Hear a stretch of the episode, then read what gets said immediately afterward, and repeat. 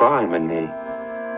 I've diagnosed some people. I think it's been pretty accurate. Definitely done my fair share of psychiatry work. I've prescribed a few pills, you know. Criminy. Disclaimer.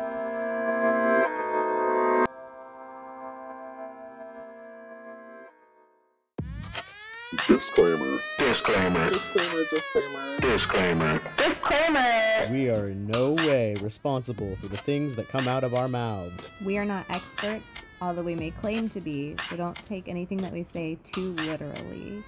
We are not laughing at the crimes, we are laughing at each, other.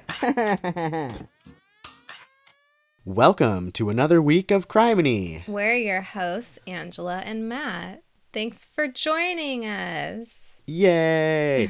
Episode 27. Uh, also, for all of you in the States, happy Election Day. Get out and vote. please vote, please. Please, please, please, please, please. Hopefully, you've already turned in your ballot like a month ago because apparently the uh, post office is going to be tricky. But I've mailed my ballot in. I'm super nervous and terrified, but that's okay.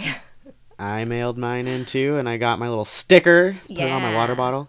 Oh, excited. It's the best part of voting. yeah, got that sticker. Put it in your sticker book. Sticker. Oh, I miss sticker books. I love. like, why were we book. saving them? It's like this whole book of just No, but you weren't we even saving them though. You were like using the sticker to put it in your book. Yes, So you can look Right. back at all the stickers you've had. it was really exciting, especially when they were like fuzzy or Yes. um, or shiny. puffed. The puffed ones. The fuzzy and mm-hmm. the puffed ones were the best. You are exactly right. I Yep. loved I loved looking at my sticker book. I'm sure I still have it. So I was just gonna say, whatever happened to those? pick out your favorite sticker for the day. Your sticker. and just look at it. See, see, kids, we didn't have smartphones or iPads. We would just flip through all the stickers we collected and stare at them for hours and enjoy all the uh. stickers we collected. Shit. oh, The good old books, days. I know. right. Anyway, vote, please. Yes, please vote. And if you're in line trying to vote and the voting polls close, stay in line. They have to let you vote. Oh, interesting. Good. They PSA. have to. If you're in line, you have to. Yes. Cool. must. Get out and vote. Don't let anyone scare you. Just do it. All right, I'm going to tell you a fucked up story. Yeah, let's get to more fucked up things. okay. I got my information from Investigation Discovery. I actually watched Oh. this show called Unusual Suspects. What? Oh, it's pretty uh, entertaining. I've I never mean, you know, seen in the worst way. It's they're always the unusual suspect. Do they do crappy reenactments? Yeah. Okay. Yeah, it's good. It's great. Okay. So I got a lot of information from that. And then I got information from law.justia.com, KentuckyNewEra.com, 14news.com. That's it. Okay. I'm going to tell you about the murder of Karina Mullen. Mm.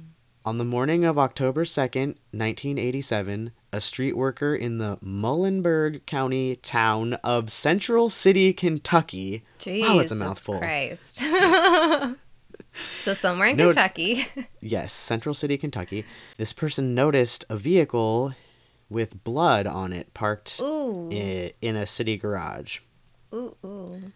Yeah, so he contacted the police, and one of the officers got there and he opened the vehicle and discovered the body of Karina Mullen.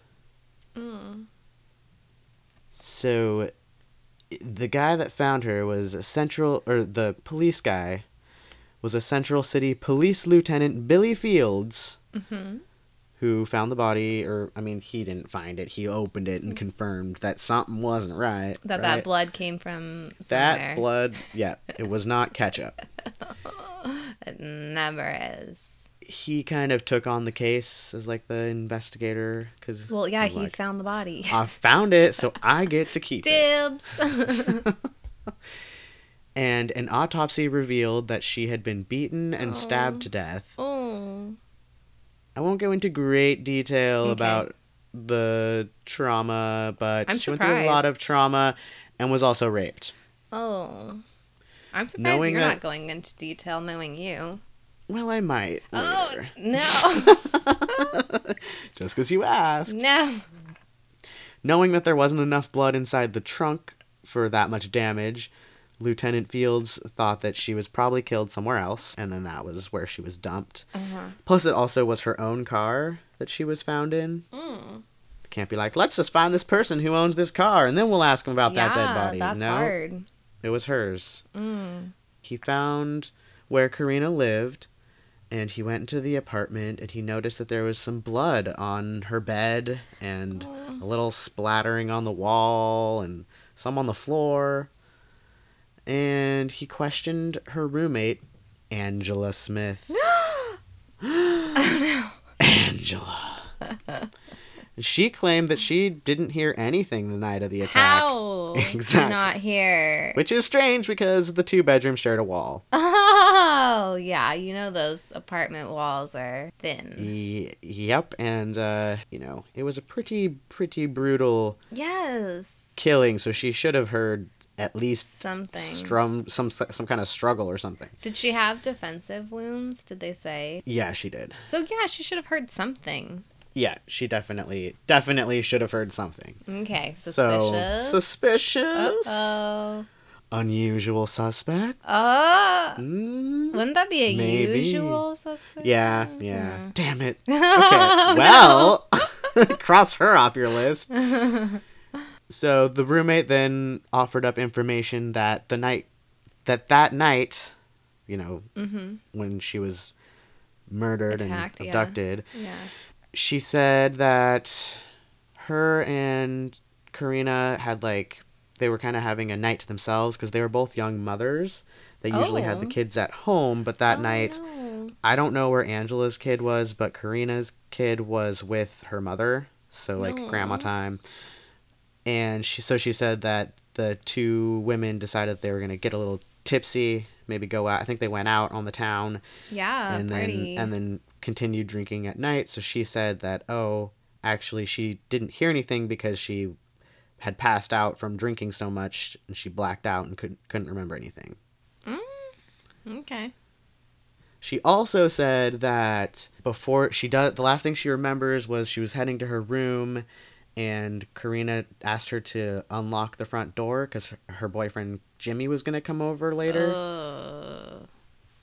and that she was gonna go to bed right after Angela, so that like he would just you know come in, lock the door, and go into her Uh-huh. room. I don't like it. Unusual suspect. that would Pretty be very usual. usual. Damn. well, so then the police found Jimmy Springer, the boyfriend, mm-hmm. and asked him what happened since he was supposedly the last person to see Karina. Right. Jimmy said that he didn't go to Karina's that night, but he went by in the morning. He said he walked in the house, noticed Karina wasn't there. He saw blood in the room. he got Uh, concerned and, and did so not he call the police. decided so that he was going to drive around looking for her yeah, don't call the police. for about an hour and then he went to his friend's house after he couldn't find anything uh, he's just like, well, I did my best. I don't know what you want from me. i gave it a, the once Not gonna over like report her missing or anything when there's blood and. you know maybe she got her period and went on a Listen, walk and sprayed her blood on the walls and floor. you know some guys just don't understand how it works Some guys don't It was a understand heavy flow day. I read you can put you can cut this if you want, but I read like some screenshot of someone's something, and there someone was like. Someone was like, oh, like when you're a girl and you have your period and you're trying to like you're taking a shower and then it's like the rush to like dry off before you know blood gets everywhere and then like some guys like, oh, girls are gross. Why don't you just like hold it in?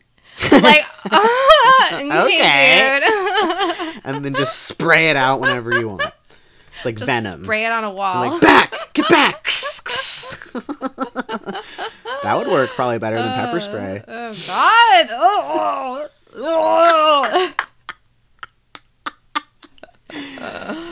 Anyway, Uh. that's not how it works, guys. Like we need to get our education system a lot better here in the states. I don't know how other countries are doing it, but clearly there's some missing information here. There's a lot of missing information. anyway, yeah, yeah. He was like, "I'm going to my friend's house." Okay, and then the police were like, "That sounds suspicious. Why would that happen? You wouldn't come in and see blood and not report it." Right. So they arrested him for her murder. Whoa. Mm-hmm. All because he was suspicious. They Well, had the zero evidence linking him to the murder. Just the roommate story that he was supposed to come over and that he was the last one to see her, And his story that he came over and his morning. own. Yep. So, uh, how, did it say how long they had been dating? I mean, I don't think it was like super long. Maybe like a year, maybe six months. I don't know. It wasn't Did like the- over. You know, Did the roommate see the blood and not call anyone either? she didn't really say uh, anything about the blood that I noticed. Okay. So maybe it was like a usual thing for her to be doing like blood sacrifices in her room, Well, and no one I thought mean, it was I, weird. ass- I assume that just meant that she never went into Karina's room. okay. That maybe she just like, you know, in her story she was super drunk, Right. blacked out. right. Who knows what time she woke up? Yeah. You're hungover. You're stumbling around. Like yeah, you're not looking for probably your not roommate, gonna go right? into her room. Yeah. No, you're probably just gonna like throw up a, be- a bunch of times and mm. maybe try and keep down Crawl some to the kitchen to like get some coffee. I mean, that's just my experience. Ugh, hangovers are the worst. They're the worst. ruins your entire next day. Okay, I'm gonna uh, backtrack. They're not the worst. Yep. We're talking about a murder right now, so that was Oh yeah, Mm, that's Unthinking, true. but, Okay, uh, wow, I'm an asshole. oh Okay, well, yeah, murder is definitely the worst. way worse. way Um, worse. way worse than a hangover. So, without any evidence, they took him to trial. Wow. And they moved the jury- fast. Yep, and the jury was like, "Where's the evidence?" And the prosecution Yeah. was like, "Hey, look, you guys." He's been in and out of jail for pot a bunch of times. Oh, so like mhm. he's bad. So like the next step to pot distribution is murder. For yeah, that's the natural sure. next. It's the gateway drug, and it's Yeah, the gateway to murder. murder. to murder a sandwich, that's for sure. Uh, uh, wow. So But what do you she- think the jury said? Here's the thing: if she Mm-hmm. has defensive wounds, he would be like beat the fuck up. Probably. And they found him like the next day, and if he wasn't like scratched up or bruised or whatever, then no, he didn't do it. Mm-hmm. Well, if the jury was smart enough to be like, "What's the evidence?" I'm kind of scared. What do you think? I don't know. I mean, obviously, I would say not guilty. Good. Yeah, they came back with a not guilty Oh, verdict, like God. immediately. hmm They were like, "Uh, really? This is the case you're presenting? Okay, Weak well, no." sauce. Yeah. So he was released, Good. and then the case sat cold for 17 years. I hate that shit. I hate it when they get like tunnel vision and then they arrest the wrong person and then it's like now they're not going to do anything about it. I hate it. Uh huh. I hate it so much. Well, you'll find out. Dun dun dun. Did he do it? No. Do... No. I'm not saying anything. Listen. Okay. So, Karina's parents, you know, throughout the years were check in with Yes. Lieutenant Fields and the officers, and Like, they're like, the "Yeah, we're doing? we're looking, we're looking." Yeah. And at one point, Karina's car had been in the compl- in police custody still, like in their lot or whatever for evidence. Right. And it was there for years. And then they finally contacted the parents, and they were like, "Hey, we need this car either sold or you know you need to take it because we need to make space for new evidence." Even though we didn't solve this case. Yep. Uh huh. So her dad took the car and he parked it at his house, and he decided that it was basically a murder time capsule. Yes. Like, there has got to be something in here that police overlooked. Smart man. So he would spend hours just like combing over it with a fine tooth comb, looking at everything, just trying to see if he could find anything that the police missed. Yeah. Which I'm sure they missed a bunch of shit. So one day he was looking and he was in the back seat and he dug his hand between where the back seat, back Yeah. of the seat, and the seat seat meet Yeah. up, and that you know, that crevice that where mystery crevice where who knows what's in there. change and wrappers and life dreams and hopes go. Ew. And he stuck his hand deep, deep. they didn't even like take the car apart. No. God. He stuck his hand in the seat Yeah. and he pulled out a goddamn knife covered in dried blood. Oh my god. How did the police miss that? 17 years later. Uh huh. Oh my god. Well, in 2005, Kentucky State Police Detective Steve Silfies, not selfies, Silfies, while investigating a different crime, learned that a person named Samantha Robinson had information about an unsolved murder in Central City. So Wait, he- question. Is Central City like a th- is it like murder doesn't happen there so they don't know like how to take apart a crime scene or I can't say without giving away. Oh.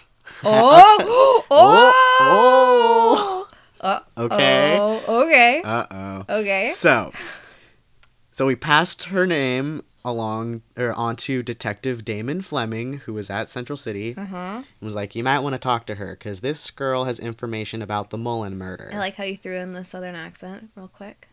Thanks. You might want to talk to her. You might want to speak at her. She got information. Okay.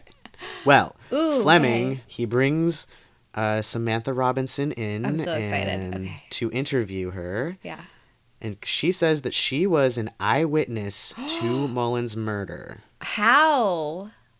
Samantha Robinson, and okay, I'm going to tell you her, this is what she says happened. Okay.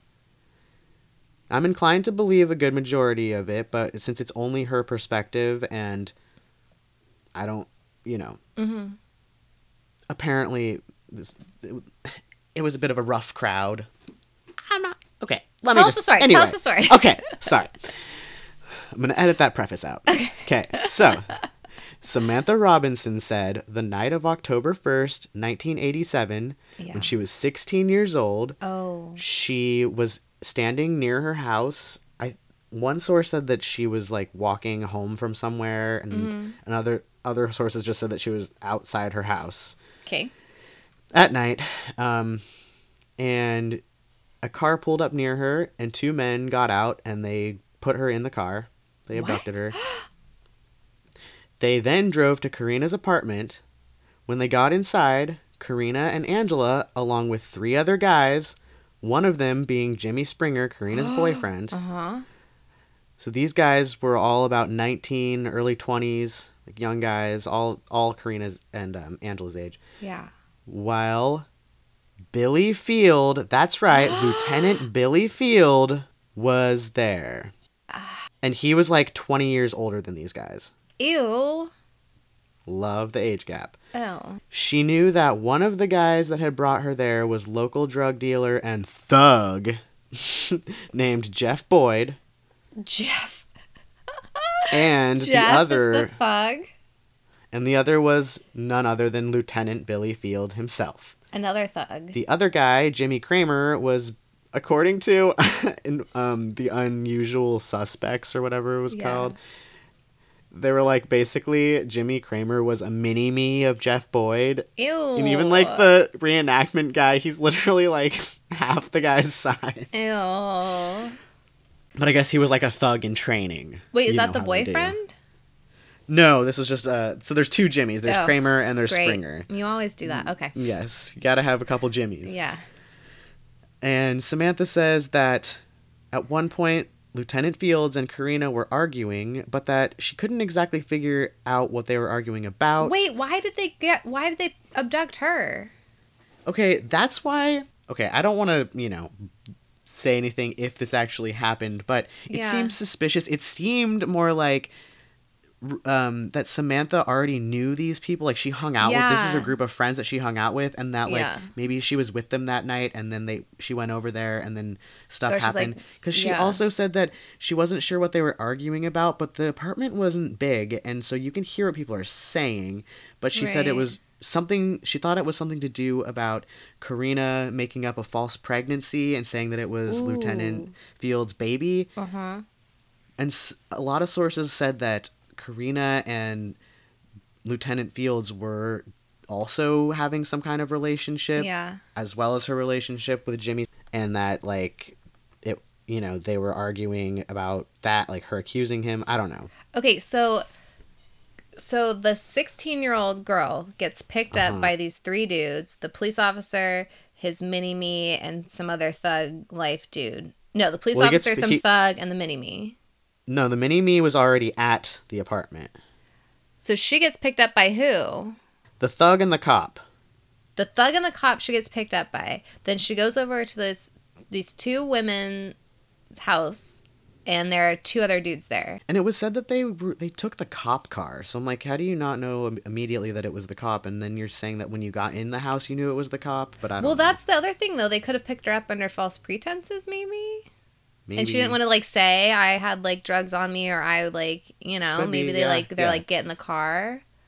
But then she Yeah. must have known them because why would they like pick up this random girl and bring him to the Right, like a This sixteen weird year old. situation. Like, not- yeah. yeah I don't, I don't know. weird It's- okay So some of her statements, like I, I, I believe, like the bit, you know, the core of it, of what yeah. happened. I mean, but, maybe like, she's I- just trying to protect herself by like not Yeah, saying who, certain be. things. I mean, it took her like almost twenty years to come forward. I mean, she could have been afraid for her life since there's a police officer involved. So she said that when they were arguing, Fields pushed Karina on her bed, and then Boyd grabbed Samantha and followed into the room. Samantha says that an argument continued, and Field was saying something about Karina, or something to Karina about opening her mouth, and then told her that it was gonna, he was gonna make sure that she got what she deserved. So like she's, Ooh. he's saying like you're talking, you know, you're blabbing about something, you're gonna get what you Uh-huh. deserve. Uh-huh. Then Lieutenant Billy Fields began beating Karina with a metal bar What the fuck? and then proceeded to rape her. And then, when he was done, all three other guys, Kramer, Boyd, and Springer, took turns raping her. What the fuck? They made Samantha watch everything. Then, Lieutenant Billy Fields, Uh-huh. asshole cop, grabbed Samantha, a 16 year old child, and raped her on top of Karina. What the fuck? Then Fields went back to beating Karina some more with the metal pipe. And then to top it all off, he began stabbing her. What the fuck? Samantha said that she could hear the roommate, Angela, crying on the other side of the wall, like sobbing. What? Then they wrapped Karina up in a comforter and they put her in the trunk of her own car. Mm-hmm. And Billy Fields forced Samantha to drive as he held a gun to her head. He forced her to drive to the city parking lot or parking garage in Central City. When they arrived, somehow Jeff Boyd was already there, Mm-hmm. which is another weird thing because um I don't like he came in the cop car, so I don't know Well, they know if he drove obviously the have cop- I other don't know. cars, though. maybe. But she said, Oh she yeah, he that must have driven the cop car. Maybe it was like a detective car. I don't I don't know. Ah, I think it was a cop car. Okay. She said that when they got there, it was around sunrise, Mm-hmm. and she said that as soon as she parked the car, she made a run for it and fled to her grandmother's house that happened to be in that neighborhood and didn't speak about the why- incident for 20 years. I just don't get why they would have brought her along.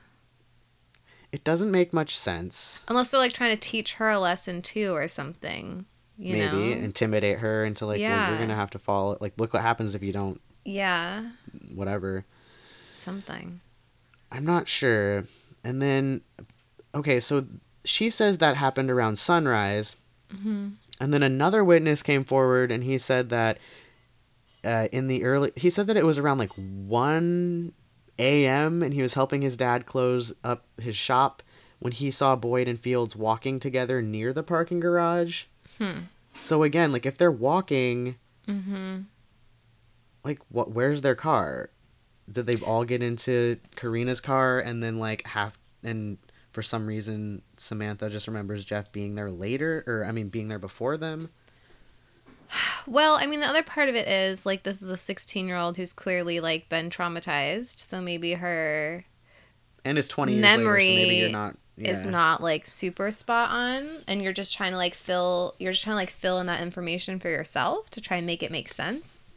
Could be. Maybe, and who like who knows? I mean, yeah, who knows what they were doing? Yeah. I don't know. Um, Wait, so f- I'm sorry, I'm getting confused. Fields is the cop?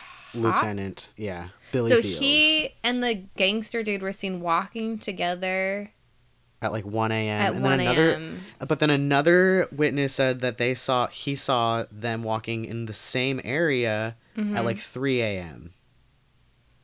Hmm. And she's saying that she got abducted at like, you know, 11 o'clock the night before. So it's not like I mean, they could, were scouting it out early, you know, and then they went and did it. But like, why are why are they like Well- spa- two hours spaced out walking around? either they have like either the people who saw it, their timeline is off, hmm or I mean, because this is also 20 years later that they're saying Right. this. So right. So, who- they don't I know. it's like, well, I remember it was like super like, late. well, It like could have been- midnight, so or like the middle of the night, so maybe it was like two, one to three. I don't know. Right. Okay. Okay, so obviously Lieutenant Billy Fields was the first policeman to arrive at the scene since he was like in the neighborhood. He was like there. And because he was involved in the investigation, he handled a lot of the evidence they gathered. wow. Some of which went missing, and the Oh. rest he never sent to labs to be tested. So what is his deal? I'll tell you what his deal is. Well, I don't know what his full deal is, but I know part of his deal. So, So, he didn't Angela, even he didn't even like process the car. Obviously, anything that he did get, he threw away and yeah, on one his thing like I cuts saw, and scratches and shit. I think it was on that show that I watched that it said that he so when you send something to the lab like the police whoever's collected the evidence or something can like leave a note or whatever like Mm-hmm. inspect you know check this make sure that or whatever Right. and on the evidence that was sent to the lab it clearly wrote he wrote and signed like do not do not te- lab test or whatever and so That's it so went to the lab obvious. so that it looked like it went to the lab but then like it never actually got tested and then he like lo- so lost a lot of evidence I mean, unless it's one of those things where it's like we don't have enough DNA, we're gonna wait for like the DNA testing to get better, kind of a thing. Where they're like, don't test this yet, but just make sure you hold on to it, kind of a thing. But also, you have to remember he's like a lieutenant, so he's pretty high up, Mm-hmm. and he, you know, so people will trust that he's. Why would he be involved? He's Well, like yeah, the lieutenant. You know, why is he? You know, whatever. How would he have any kind of connection to like twenty somethings? You know. Yeah. It doesn't make any sense. Uh-huh. So it doesn't. Angela, the roommate, later said that Billy Fields had intimidated and threatened her, and that's why she initially said she didn't know anything, and yeah, that she made up the story terrifying. about she heard being what drunk. happened to her friend Uh huh. in their own house. Literally inches away. Uh, and she's got a kid. Mm-mm. Well, and Samantha said that Jimmy Springer, Karina's boyfriend, was not a willing participant and even tried to help Karina, but that Fields and Boyd were bigger guys with power and weapons. And that's why they arrested him right away. Uh huh. According to what she says. But then, I mean, he could have told. Why didn't he tell? Because he's scared of Fields too. Like, he's being intimidated. He can't say. They're, who's the, who are they going to believe? know, I A guy that's been in and out of jail for pot or the lieutenant of the police? Right, Come on. right. But and I but I also read that like Fields often hung out in that group with Springer, so they were That's kind of friends already, and so that it's basically Springer and Boyd and Mini Me were selling drugs and stuff. I think for Lieutenant Fields, like he was getting you know confiscated weed or whatever, and Mm-hmm. then giving it to them and being like, "All right, you got like you know, sell this stuff, and then I get the profit, whatever." They were in Mm-hmm. on it on a drug trafficking, and I think that that's more the reason that he killed Karina because um, at one point before her murder, she went to the police stating stating and talking to the Central City police officer John Scott about Jeff Boyd, Jimmy Springer, and a third guy, which I think were Kramer, involved in activities like selling drugs and manufacturing drugs and selling stolen property. That's why he's like, if you're gonna talk, Uh huh. I'll teach you to talk. Yeah, because you know he's profiting. Wow. So investigators later determined that Fields, Boyd, and Springer were partners in an interstate drug trafficking and stolen property ring. Mm-hmm. Right. Okay. So Officer John Scott thought it sounded like a good tip, and he told Fields, who was in charge of it, but this guy doesn't know. He's like, "Hey, I think you got drug trafficking in your county. Check this out. Like this, this girl's like gonna, you know, is a witness to this stuff." Wait, what? How does he not?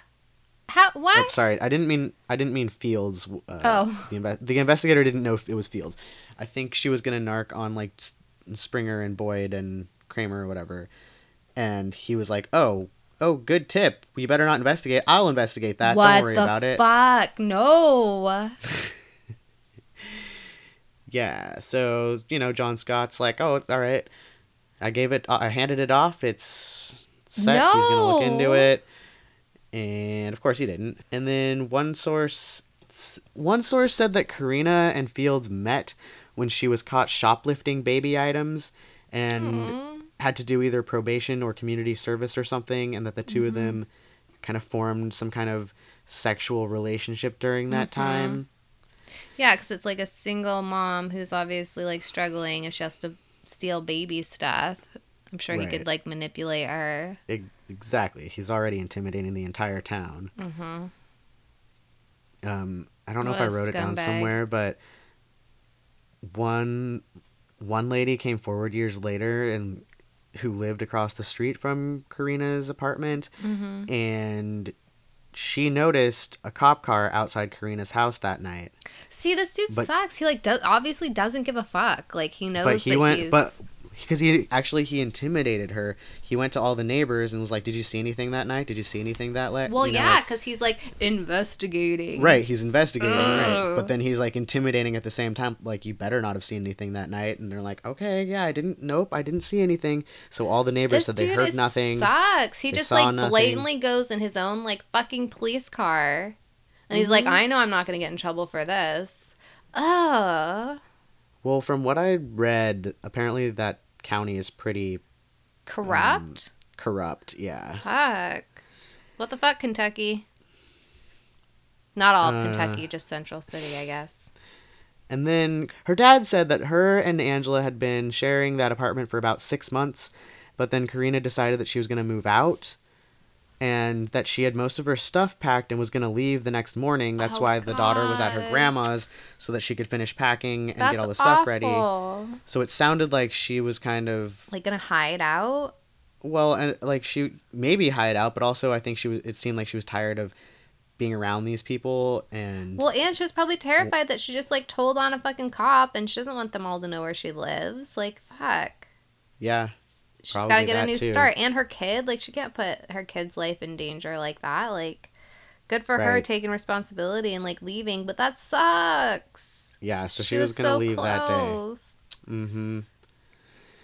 Samantha testified at a 2009 trial statement, um, along with other evidence gathering during the investigation, led to the indictments of Fields, Kramer, and Boyd. Good.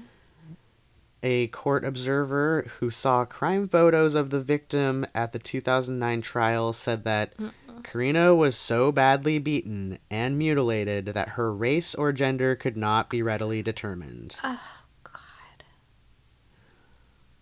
One witness testified to supposedly seeing Boyd with a gun in Karina's face the day of or before her death, obviously before her death, hearing him say, You owe us, pay or die, indicating she might have owed him money.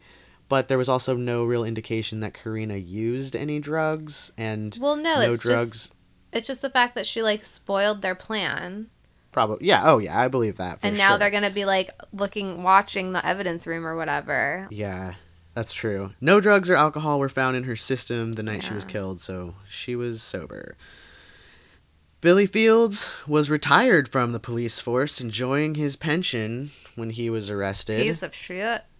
he was like out on a boat doing yeah, boating course, things doing and dick shit stuff. dick shit. All the dick shit. Yeah. All the defendants were tried together.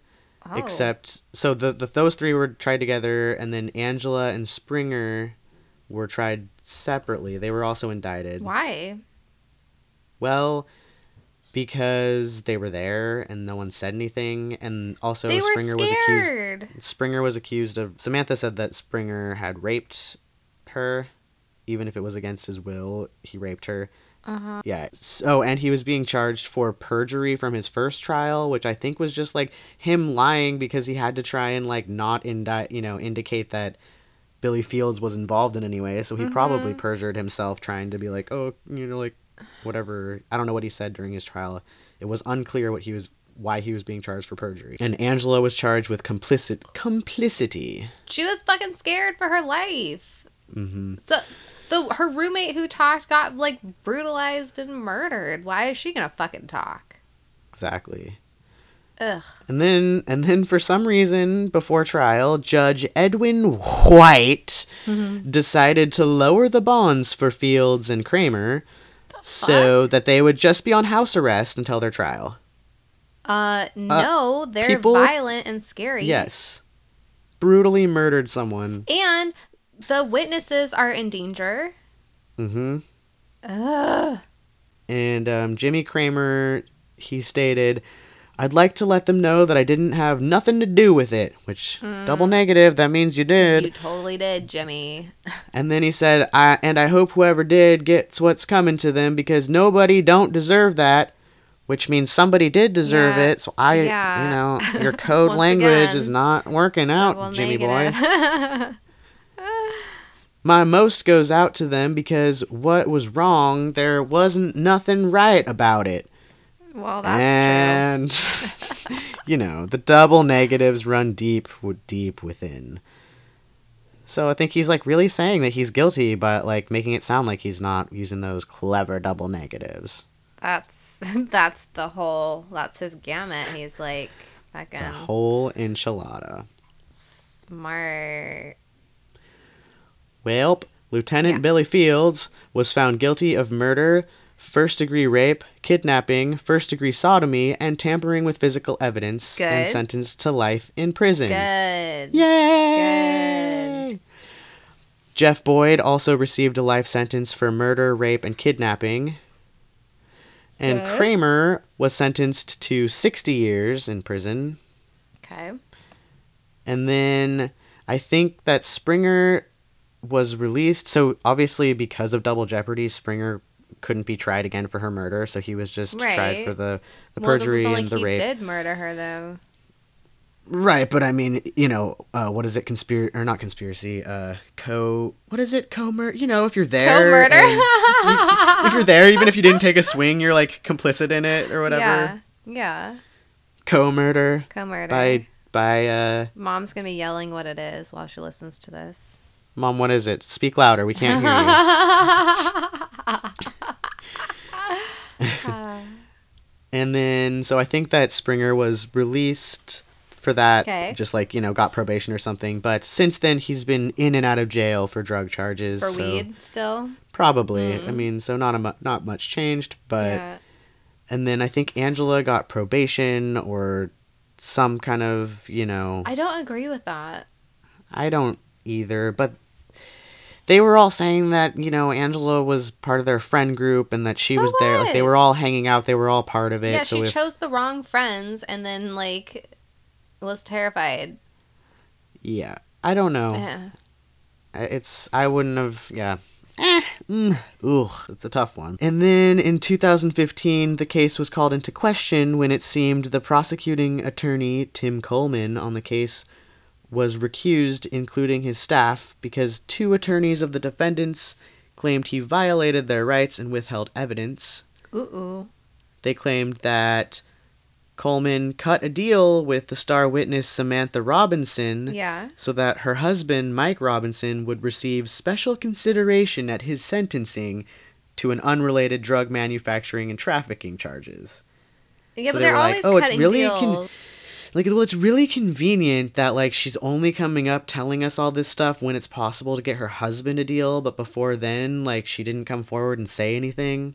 Well, didn't they have the didn't they have like whatever the dude sent to the lab? Like couldn't they have tested that? I didn't find any evidence. Well, most of okay, Or from like what I understand, most on of the, stuff knife or anything? I don't know. Mm. I really don't know what they had for physical evidence. It's, I, I mean, I wish that I knew, but I couldn't really find much. Um, and from what I understand, a good majority of the evidence was conveniently lost, so that it wasn't been able to Well, to. if that's not suspicious, like what the fuck? I mean, but yeah, I don't know if they're like, oh, we cut a deal. That happens all the fucking time. They cut deals, yeah. and the police car was like seen to be there, and that dude like fucking sucks. Yep. I mean, I think he did it for sure. Yeah, it sounds but you know, like they're trying it. to. It's the lawyer's job to Yeah, well, try and get their their job. Yeah. clients out. Yeah. But um, apparently, attorney Dennis Berkey successfully convinced Christian Circuit Judge, which is that a place or is that a thing? Hope, I'm hoping it's a place. Christian Circuit Judge Andrew Self, not Sylphie, but just Self, um, that. Coleman may have to testify at a special hearing about exculpatory evidence withheld by the Commonwealth that could exonerate his client Billy Fields as well as Jimmy Kramer. Okay, we'll say that that is the prosecution's bad because usually, like in Law and Order, they're supposed to ask, you know, are you getting a deal for being here? And they're supposed to be able to say, yeah, I am. But let me Yeah, what is that, this like, lawyer not watching Law and Order Yeah, for? don't you know? How's he going to get an education? No, but I feel like that's like part of their thing is they're supposed to say, so that this doesn't happen in the future, you know, so Right. that they don't get I an mean, appeal. You, you don't want to leave any holes No, unburied, that's- or what is yeah. it called? holes undug. Holes buried. holes buried. You want to bury all your holes. Bury all And, the uh, holes and don't leave them undug. What? Right. Something like that. You know, loopholes. You got to bury them. I don't Tighten know up those holes. I don't know. Yep. I don't know. But I'm not really sure what happened with that appeal Yeah. because I couldn't find any information after Yeah. 2015. So maybe it just didn't go anywhere. Hopefully. Hopefully. Because really, I don't think, like, honestly, if I was the judge, I would have been like, I don't think that information would have changed the outcome of the trial. I think that you had, like, a lot of other good Yeah. evidence, or even if it was, like, circumstantial, you had, like, a lot of, you know, solid evidence. I mean, maybe like if he was charged with the death penalty, maybe they'd be like, "Oh, maybe we'll like try, we'll like bring this into evidence, and maybe you'll just get life." right? But I don't think it would have changed. Like you're you're still guilty. Yeah. it's just a loophole. yeah. Yeah. crooked as fuck. Yeah. What the fuck? That was awful. And that poor child has no mother now because she was trying to do the right thing and be like, these dudes are like selling drugs. Mm-hmm. Ugh. That'll suck. Yep. So the tossed salad and the scrambled egg. A tossed salad, a scrambled egg, The tossed a salad tossed salad, and the scrambled egg. a scrambled egg. So, a tossed salad is someone who clearly knows right from wrong and chooses to do wrong anyway. Right. So the tossed salad has more components. The person is able to com- compartmentalize. And a scrambled egg is someone who can't tell right from wrong and they're just completely scrambled. Just one component, one track mind. They're all kinds of mixed up. There's no focus. They're disorganized.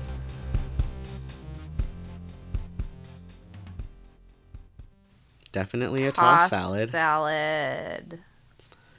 All an, of an intimidating tossed salad. Fucking terrifying. Because apparently he intimidated the whole town. I believe it.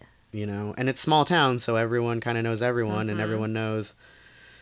That's "Mm, the crazy thing about like a lot of these clo- closed cold cases. Like I feel like they know, and a lot of times I feel like they know who did Uh-huh. it. They just can't.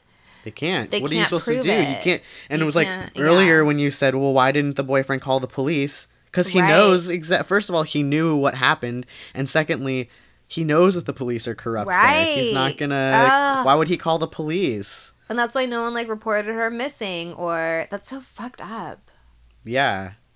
Exactly. That yeah. I mean, he like he really lucked out though, because if people were like, you know, this is such a brutal crime, we want to just put someone away for it. He like is Mhm. so lucky that they didn't put him away for that. Because yeah, it is Yep. super suspicious that nobody like called police, and it is super suspicious like. You know, when you black out and fall asleep, and then usually you wake up and have like a restless rest of your night. Like I don't know how long you like black out for, but I don't. You know, it's like that's gonna be that's gonna take a long time to like beat her up and kill her like that. You know, like and unfortunately, you would have heard something. So I don't want to get too political, but you know, if Jimmy was not white, he would have been in, in, in invicted, convicted, and put away. Yeah. So Well, yeah, he got yeah he got lucky that he was white, and that that Yeah. jury was like, oh, what the fuck? There's nothing here. yeah, Wow.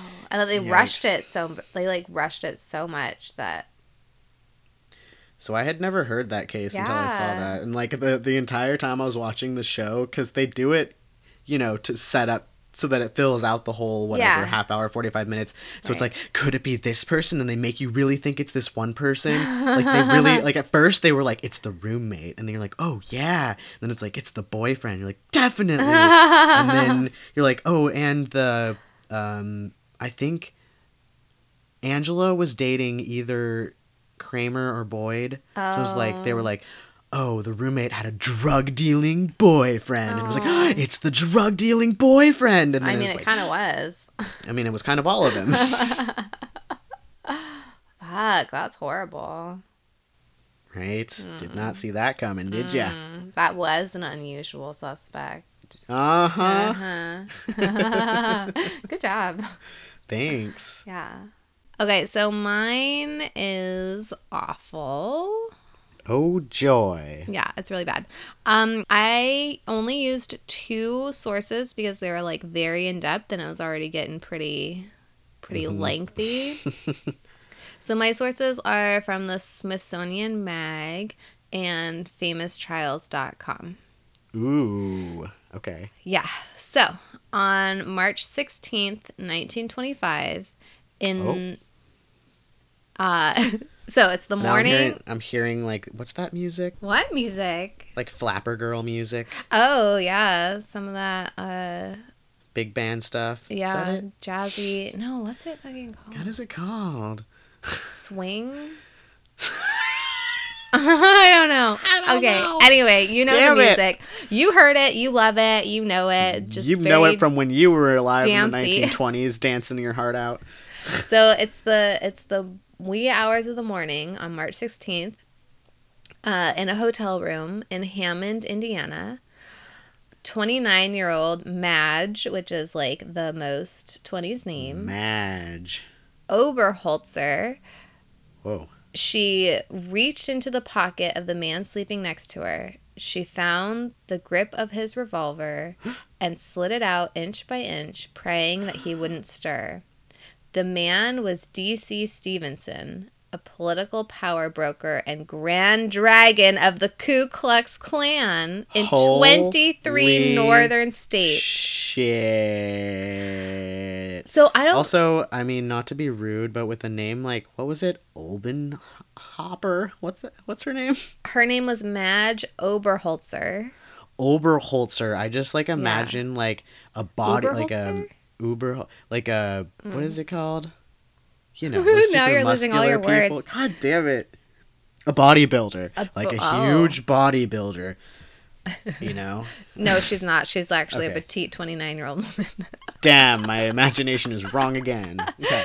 So she like slips this gun out of his pocket really carefully. She aimed the gun between his closed eyes, and then she thought that she would dic disgrace her family if she were to commit murder. So instead, she was going to kill herself. no, what? Just So- no. she crept this this is like okay this is the smithsonian mag so they're in depth so she creeps into the adjoining room faced a full-length mirror beneath her dress chunks of her were missing. What? Wait, what? Wait. Bite marks covered her face, neck, breasts, back, legs, and ankles. I'm guessing she didn't do that to herself? Uh, how are you gonna bite your neck? I'm trying and it looks ridiculous. she was bleeding from the mouth. Oh my god. She had even chewed her tongue. what what? Shoot him, shoot him, self defense. So she grabs the gun and she like puts it to her temple. Oh my but then god, my she voice heard- is so high right now. I'm so like what the fuck is happening? She heard What are you telling me? She heard steps outside the door, and then the like doorknob turns. It was one of Stephenson's associates, so she buried the gun into a fold of her dress and slipped Ew. it back into the man's pocket. She'd have to find another way to kill herself if he didn't kill her first. What in the hell is this? Okay, we can't tell made up stories. This is fucking awful, and it's real. Are you So- just trying to get me back for last week? I don't know. I don't know why I did this one. I was I was rating it. I was like, this is fucking awful. This is so okay. fucking awful. So it was the beginning of the end for both Madge and for DC Stephenson. Do you know DC, DC Stephenson? Yeah, I can Personally, no. No, do you know about him? don't. Nothing in detail. Okay. So he he was a politician. And Mm-hmm. at one point he said, I am the law in Indiana. Uh oh. Time to put Mm-hmm. him down. That's nope. mhm. At Come on. At age 33, Stephenson was one of the most powerful men in the state, having controlled the governor's election oh and the movements of several state legislatures, influencing bills on nutrition, steam pollution, fire insurance, highways, and even oleomargarine. I guess Oh. he had it out for Did margarine. you know?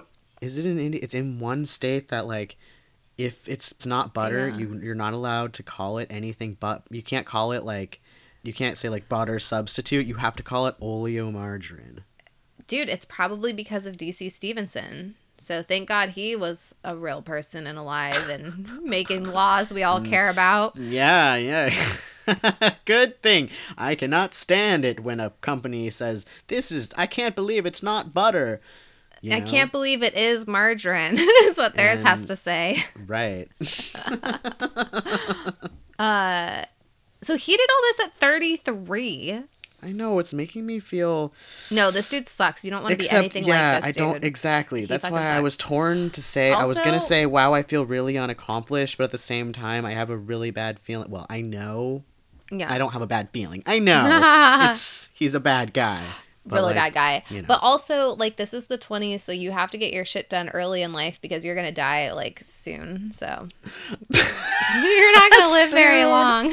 Right, you gotta like get married, have kids by the time you're like 13, and then so you can retire by the time you're like 40. If you can retire. If you make it to 40.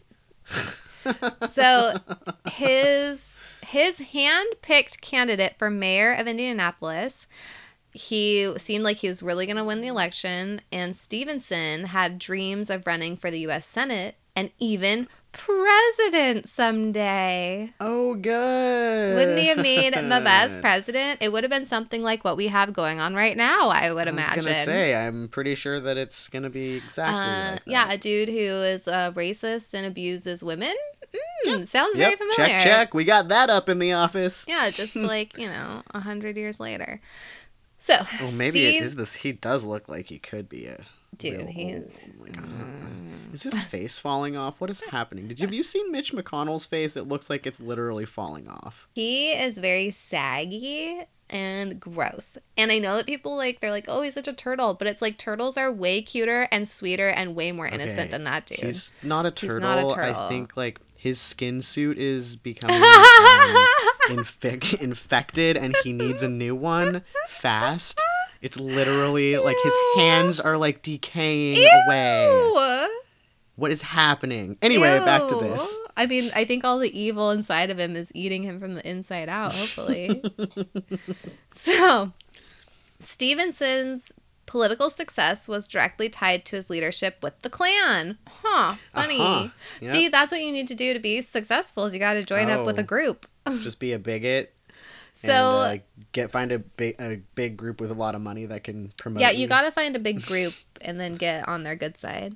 Yeah. Okay. So the Klan by 1925 had a quarter million members in Indiana alone. holy, that's probably all of Indiana. Well, accounting for more than 30% of the state's white male population. Well, that's that's lower than I expected.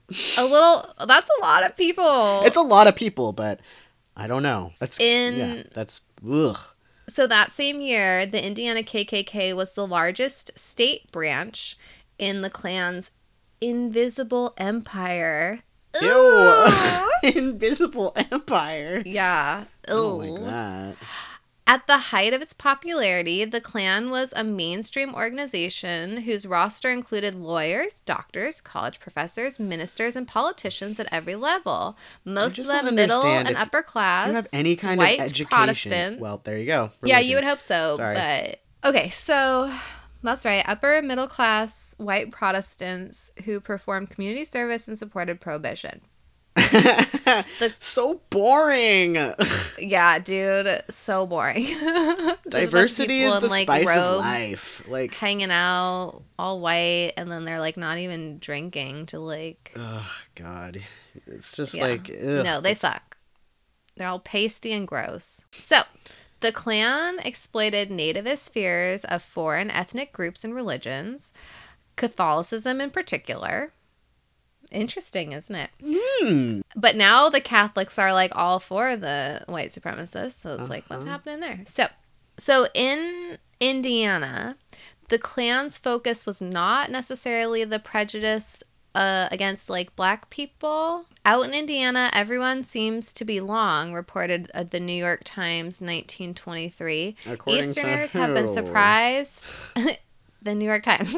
Uh-huh. Easterners have been surprised at the ready conquest by the Klan of a state which seemed, of all our 48, the least imperiled by any kind of menace. Really? So I think that maybe their issue isn't so much with black people because maybe there aren't as many black people there. Maybe, but like also, like I said, who's writing the article? Someone in the New York Times. I don't know. So I guess I think maybe their their whole thing was mostly like we got to make everyone Protestant and get them to stop drinking, and we got to like get political. I don't know. God. So, within a few weeks of his installation as Grand Dragon, so Stephenson became the Grand Dragon. He was entertaining politicians on his new yacht, which, like we've covered before, I don't know what a fucking yacht is. Do we think that like when you get the position of Grand Dragon, you like get a yacht? It's like part of the package. Yeah, like, Here's your new robe and Yeah. your yacht. Pointy hat, and here's a yacht. I don't know. So they're out on Lake Erie on this yacht, and on the yacht were U.S. senators, congressmen, judges, governors, and several state legislatures, All wearing robes. all hanging out in their white robes. You don't want to get sunburnt on that yacht. That's so true. White is a good color. It reflects all the sun off. sh- and you don't get and too you don't wanna get any shade darker because right. it's iffy. So they're all yeah. pasty anyway. So They'll shipwreck you or yacht wreck you or whatever it's called. In 1924, the elections, Stephenson helped build the Klan into a potential, an a potent political force. So candidates favored by the KKK, they they got like door to door campaigning from the Klan. Clan painting. Oh. Clan painting, and they like gave out little slates. I'm just imagining that they have on their robes, they have the little, you know, the signs that you put out on your lawn, but it's just like on Yeah. your robe instead, and you just go door to door showing people your robe, and they're like, yeah, "Oh." vote for whoever. Like vote Trump, and they're like, gotcha, KKK man. Yeah, yeah. So uh, Stephenson, his idea of the perfect candidate was a nervous person What? who who thought he needed the voters that the KKK could bring out. So someone who'd be willing to rely on the KKK. Sure. and in return would be willing to promise support for the Klan's agenda. Well, yeah, you got to have a puppet, basically. Yeah, right, Mhm. exactly. Right. So so one so his dream candidate turned out to be Ed Jackson, Ed the man who would become governor of Indiana. So that's like his So, Puppet his ideal Puppet Jackson. so while his influence grew in politics, his relationship with the KKK KKK's imperial wizard Wow, they Hiram like Evans. Ugh. With names They're like so that, dumb. you're like, are you No, I are know. you like what what what? How old They're are you? They're like dangerous. I'm gonna be the It's so dumb. Dragon with the shiny gold wings. well, wizards are more powerful than dragons, so I'm gonna be the wizard. No, because I can blow fire at you, so I could burn you down in I have a magic wand, so I can like zap you. Well, basically, I have all the gold in the world, so I'm a dragon. well, I could fly. Basically, I I own you, so Damn it! Wizard's better. Wizard wins. it's like rock paper So- scissors. Wizard, lizard. I mean, Wizard, wizard, lizard, lizard, gizzard. So, Hiram Evans and uh, Stephenson started to have like a feud happening. Mm. They were feuding over finances and priorities. So, Stephenson decided to resign as the Grand Dragon in the Oh. fall of 1923. Oh, oh. But in May of 1924, he reclaimed the title of Oh. Grand Dragon He's like dragon again. I called it. of a new Klan in Indiana. Did he form this Klan? Well, he didn't really form it, but they were like independent of uh, Hiram Evans' Mm. national organization, so he didn't like really have to deal with Evans. And so Stephenson uh, once said of Evans in a letter to a friend, "The present national head is an ignorant, which." Come on. Uneducated, also, come on. Uncouth individual who picks his nose at the table and eats peas with his knife. Well, that's the real neither reason. He should have brought that up front. I mean, come on. Who eats How do you peas eat with a peas knife? with a knife? Obviously, got something wrong. Yeah, but it's like you're you are gonna call someone else ignorant and uneducated. I mean, if the shoe fits both of you. I mean, If the sh- if the pea splits, uh, yeah. So then one time Stephenson said in a speech to his Indiana Klan members, "We are going to clux Indiana Ew. as she has never been cluxed before." ew, it sounds like And the Sounds like fiery chicken. I know. We're gonna Indiana and like And the fiery cross is going to burn at every crossroads in Indiana as long as there is a white man left in the state. I don't get the whole cross burning I thing. It's like, aren't you Chri- Christian or whatever? You're They're Protestant, so Protestant, yeah. so you're burning Yeah. Jesus. I don't get Well, they're it. cluxing everyone. They're cluxing the shit out of the world. yeah, chickens aren't the brightest. so Davis Curtis Stephenson, Mm-hmm. he um oh I also wanted to say I was watching a different forensic files and there was someone else named David Davis, but it was like his real name, but he was also kind of like a con man too. But I was like, look, what the fuck? David is a really common name, and Davis is a really common last name. There's Yeah, got to so be a lot of David. Davises. It just know. sounds fake. So no one really knew Davis Curtis Stephenson very well, and they really didn't know anything about him. Hmm. He would say, I'm a nobody from nowhere, really, but I've got the biggest brains. Oh, I'm going to be the biggest man in the United States. So it sounds reminiscent of, you know, our president now. Uh-huh. Look at me, Yeah. I'm a big man. Yep. I've got big brains. Big brains. I'm and- important. He also told like close friends that his father was a wealthy businessman from South Bend who had sent him to college, Oh, so it Uh, is like he- Trump. but he quit to work in the coal business in Evansville Huh. in the southwestern part of the state. So when America entered World War One in 1917, Stephenson said that he volunteered for the army and was decorated for fighting the Germans in France. Upon his return, he learned that he was a millionaire. Whoa. Stocks he I had purchased love- before the war. Man, the number of times I have just gone abroad and then come back and I'm like, what's this? I have a million dollars in my bank account? Man, I love when that happens. He also did well wholesaling coal and running an automobile accessory business. And then he joined the Klan in 1921. Uh, and then he was appointed to the head of the organization by Knights in Atlanta. Cute. Yeah. But in reality, so that's what Stephenson said. But the real story hmm. is Okay. Stephenson, yeah, he didn't turn out to be a surprise millionaire. Stephenson was born. Don't ruin my dreams. I'm hoping that's going to happen to me one day.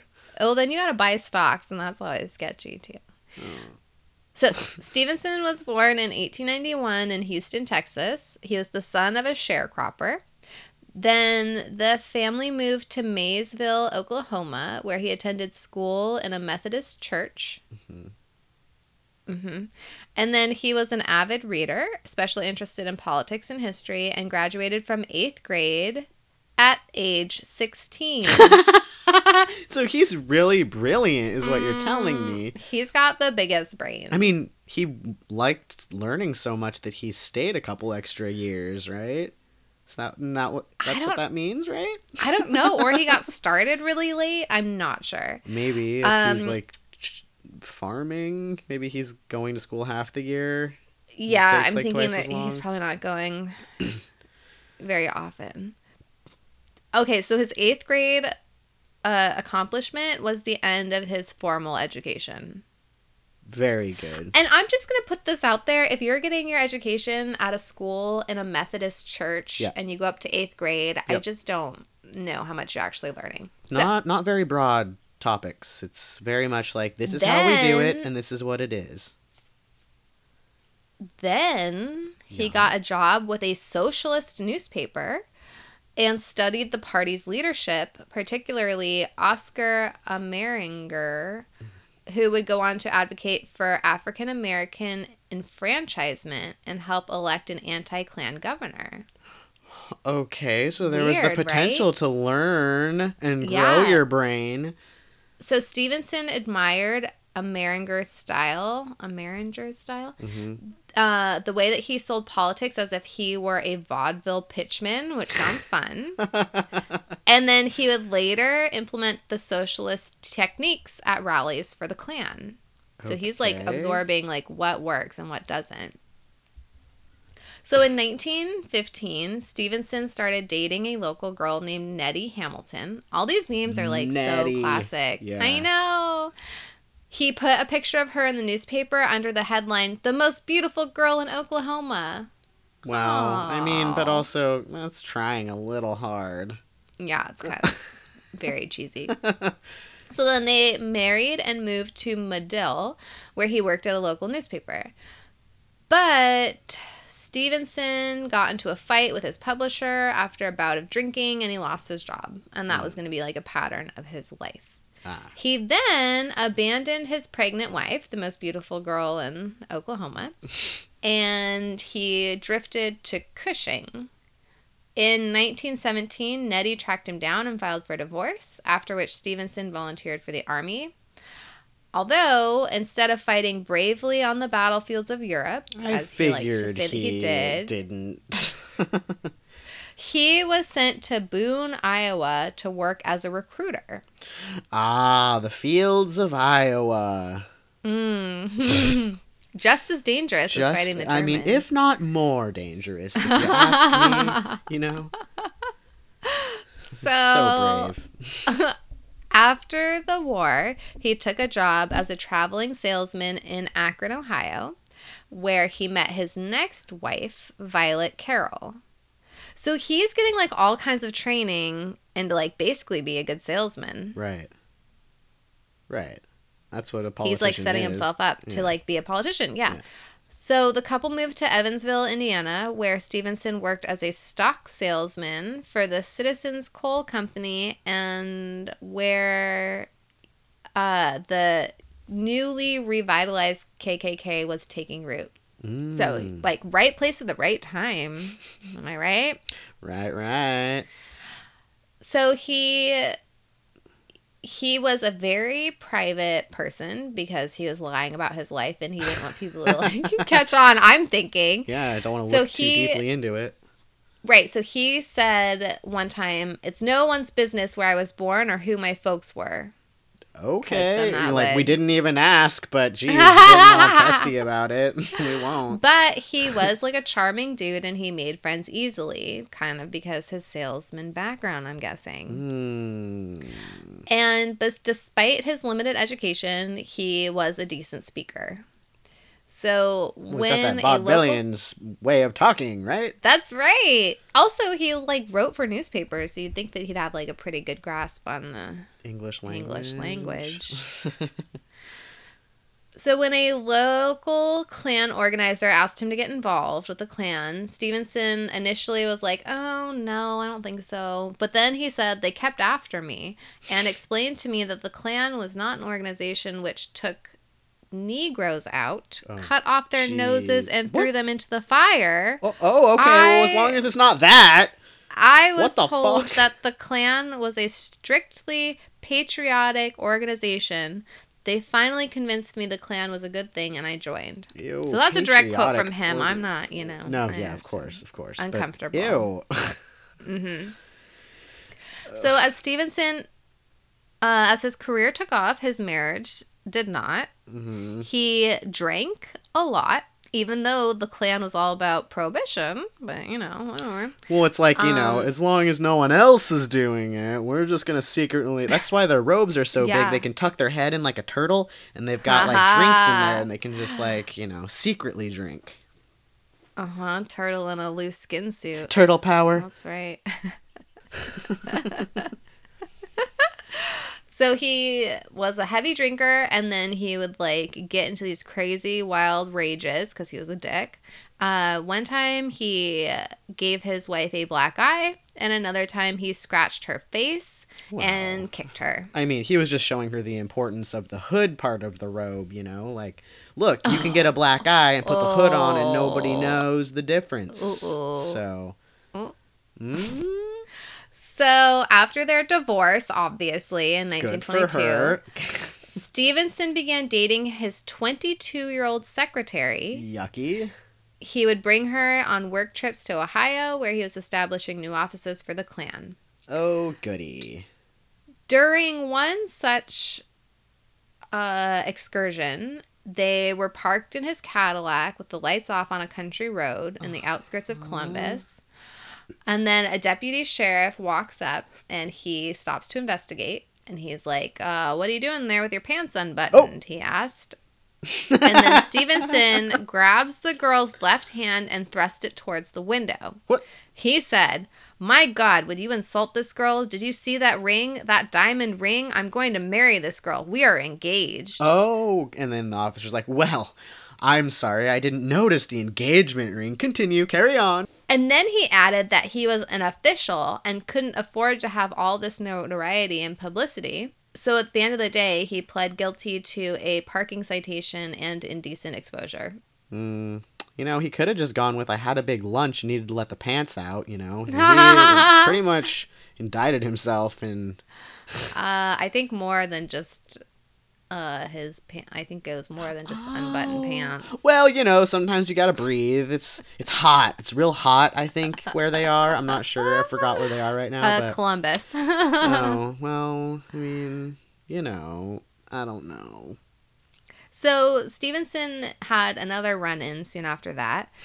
Joseph Cleary, a secretary officer for the Deschler Hotel in Columbus, was called to check on a report of a disturbance in Stephenson's room on the upper floor. Just He- giving a couple more black eyes, is he? Well, he found a shattered mirror, hmm. smashed chairs, empty bottles of alcohol all over the floor. The hotel's manicurist reported that when she arrived at Stephenson's appointment, there were three full quarts of whiskey, and when I told him I didn't want any, he came over and grabbed me. He said that he would give me a hundred dollars if I would allow him to have intercourse with me. Of Oh. course, he was more rude than I cared to be in Uh. expressing it. I told him that I was not in the habit of being insulted by anyone like that, and he Good for said, her. "You will, or I'll kill you." Wow. He then punched out a bellboy who had attempted to like help her, and she fled and ran into two of his associates outside who tried to console her. Shit. They said, "Don't pay any attention to him. He's a good fellow when he he's a good fellow. He is drunk. He's all right when he's sober. You go downstairs and don't bother about it." Well, she, I mean, god damn, she's lucky that those people were, that the bellhop was there and that the. Came to help her. Yeah, because Uh, that yeah. would have been really bad. I mean, it was really bad, but it could have gotten a lot Mm-hmm. worse if it was just her. Mhm. Also, is it weird that I'm just a little bit hung up that he had a manicurist come over? yeah. Well, you gotta have good fingernails. well, I guess when you're wearing a robe and a hood, all you see is hands, so you gotta have your hands looking good. the hands gotta look good. But also, it could have been just like a ruse to get her up there. right. I mean, He could have been like, I don't know of any male manicurists, so it's a good bet that this is gonna be a woman if I call her up. Yeah, yeah. I can't call the bellboy because it's a boy. I can't call the doorman. Uh, Right. I've never really been to a hotel where they have an on-site manicurist, but I maybe I'm going to the wrong place. How fancy is that? I want to stay at a hotel with a with a Obviously, manicurist. way above our price range. Yeah, obviously. We've never even heard of such a thing. Look, I know we'll when just- I read this, I was next like, next time we go to a motel, we'll just paint each other's nails and be fine. we'll like knock on the door. The manicurist is here. We'll play manicurist. That'd be fun. Yeah, when I read that, I was like, what? Hotels have that? What? Although maybe it was like a 1920s type thing. Yeah, but how many people were getting manicures back then? Uh, I mean, people wore suits I guess the rich people were, shit, so right? yeah, I would assume. Such a crazy thought. I don't know. They had like nail polish. Obviously not like acrylics, right? They didn't have like fake nails, did they? I, you know what? I know nothing about the history of. I don't either. I might look into that. That's manicures. interesting. So, back to away from nails. In the fall of 1924, a young actress attending a party at Stephenson's home told investigators that he had locked her in a room, Uh oh. knocked her down, Oh no. bit her, What? and tried to force himself on her. So this guy is just like the fucking worst. By early summer of 1924, Hiram Evans, remember him, Mhm.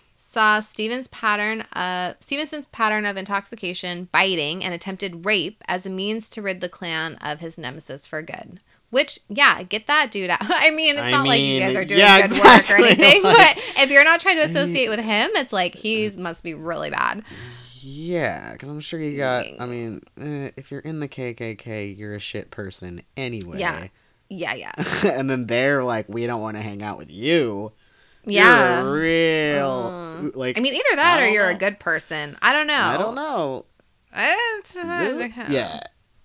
Yeah, that's true. Uh, you could be just like a normal person, and they're like, "You don't Right. believe in our fucked up ideals. We don't want to hang out with you." And it's like, "Good, I don't want to hang out with you either." But In this I case, thought you let wasn't way. anyone into that club because it's uh, Not anyone. You got to be white and Protestant and male. That's true. He wanted to put Stephenson in front of the Klan tribunal. Oh, I guess they have their own like court system. that's adorable. uh, yeah, they get all dressed up and hang out with their friends and play court. Do you think they put like the curly white hair on top of their hood? That's British. so, uh, I'm just picturing it. Okay. Yeah. So he uh how do they make them stand up? Do you think it like fold That's back? the real question. Do you think what like, is in there to make it so pointy? What is that? I don't know. Asking the real questions. Thank you.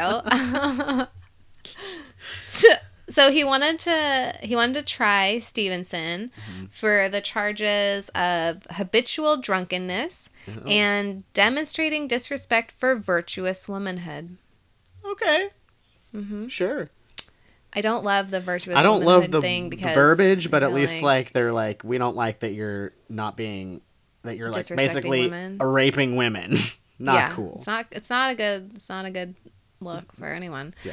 So, In late June, the tribunal found him guilty on six charges, and then they called for his banishment forever. Banish the dragon. They also published a 50 page report on all of his misdeeds. What? Where did they put like a book? I don't know. Like- It's the report that goes on their like records wherever they Oh, keep I those. thought it was like one of those like free magazines or whatever, but it was like a book. They were just Oh. handing them out, you know? It's like this is a good bedtime story. All the shit this dude's done. so Stephenson responded by calling the banishment and the allegations against him a shameful plot of the Southern Klan. okay. So taking responsibility for all of his nice. bad Uh-huh. deeds, Yeah. clearly, hmm not pointing the blame on things that don't even make sense. So. So Stephenson started taking a like a smaller role in Klan activities. He was just kind of like Yeah, you know like, keeping I'll- a low I'll, profile. I'll, I'll sit back here for a little while. I'll yeah, things yeah. So he he turned his attention to getting Ed Jackson elected governor of Indiana in the fall of 1924. So in November, Jackson, a Republican, won the governorship by more than 125,000 votes. With Indiana's U.S. Senator in failing health, Stephenson told his friends that he expected Governor Jackson might appoint him to be the new state senator. So he's basically Exciting. decided to practice being a ventriloquist. Well, he found his puppet. his puppet already. He got his puppet like, elected. Oiling the mouth stoked, thing, so you know, Yeah. the eye movement and Hoping that he'd get an appointment. and teaching him to dance and like calling him a real boy and things like that. Yeah, yeah. Okay. So, so for Ed Jackson's inauguration on January twelfth, 1925, event planner Stanley Hill recruited a woman that he was dating, a 28 year old manager of a reading circle named Madge Oberholtzer, to help. Okay. So she went to help and she was like making name tags and running errands and just kind of like being an assistant event planner. Mm-hmm. And then during dinner, she sat across from Stephenson, who inquired about her background with flattering persistence. Mm-hmm. I mean, he's a Mhm. politician, so he can talk. Okay. And he's an abuser of women, so he's Right, like so this he's hot little woman sitting manipulative across and- from me. I'm gonna like, yeah, Got make that. her feel comfortable until I go into a drunken rage and beat the shit out of Ah, her. So, yeah, yeah, okay. So far, so good. Sounds like Yeah. a great time. fairy tale. Mm-hmm. Madge grew up in Indianapolis, where her father worked as a postal clerk, and her family belonged to the Irvington Methodist Church. So they got that Methodist Mhm. connection. Fun. I'm like, oh my god, She me too. was- No way. You know God, I know God. No way. cool. She, uh, a friend described her as an independent soul, yet timid. She said, I don't think anybody disliked Madge, but she didn't make a great effort to make people like her either. Which, Yeah. fuck yeah, I'm good. I don't do that either. So she yeah, so she fuck studied. She- I mean, who's going out there trying to like make people be their friends? It's like all. not. What? You don't skip down the street and sing like "Be my friend, be my friend" to every person you see. just like badger everyone into being your friend. No, what? Fucking no. So she just sounds like a normal person, just like a normal, So far, yeah. cool girl. She studied English, mathematics, Wow. zoology, and logic at Butler College in Irvington. Wow. Uh, but at the end of her junior year, she dropped out without explanation. Yeah. I mean, whatever. I think it's Still way more educated than that asshole. Yeah, I was gonna say. Plus, during that time, it wasn't that common for women to go to college, right?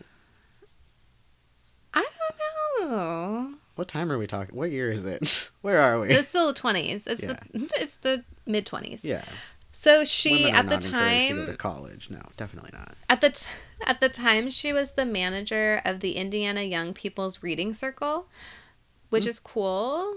Like And a it was a- club. Well, it was a section of the independent Indiana Department of Public Instruction. So it's kind of like a governmental like Uh, reading a program. government book club. I mean, cool. I'm a yeah. Sure. Let's, let's all read and get more educated, please. Yeah, that'd be Educate nice. yourselves. Yeah. Uh, she heard rumors that the reading program and her job was about to be eliminated though because of budget cuts because the first thing that was cut are like the cool programs. Yep. So she was 28 years old and living with her parents and worried about her job. And then Stephenson asked her to dance.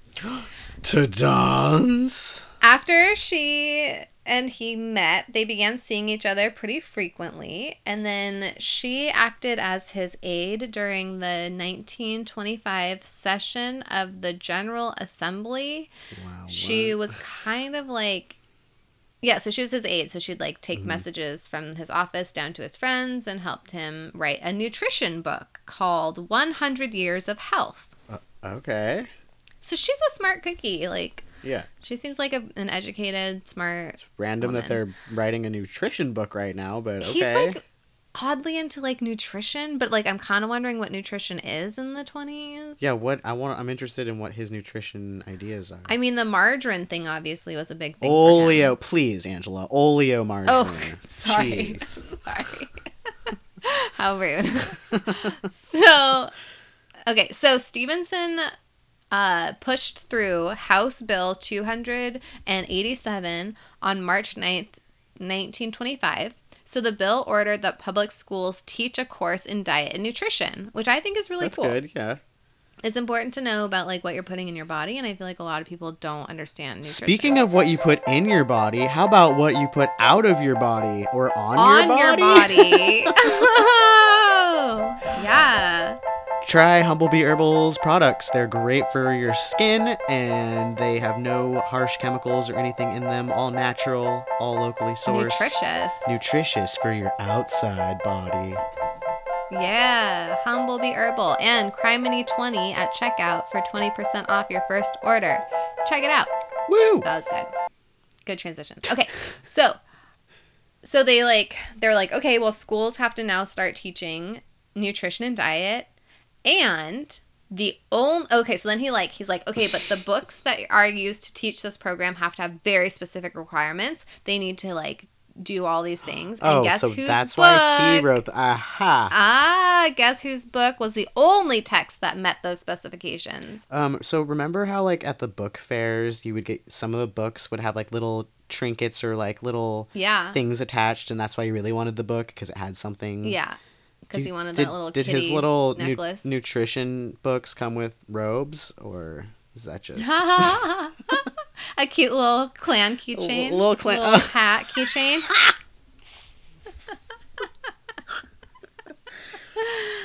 uh, burning cross medallion. oh my god, adorable! It's like a little flashlight.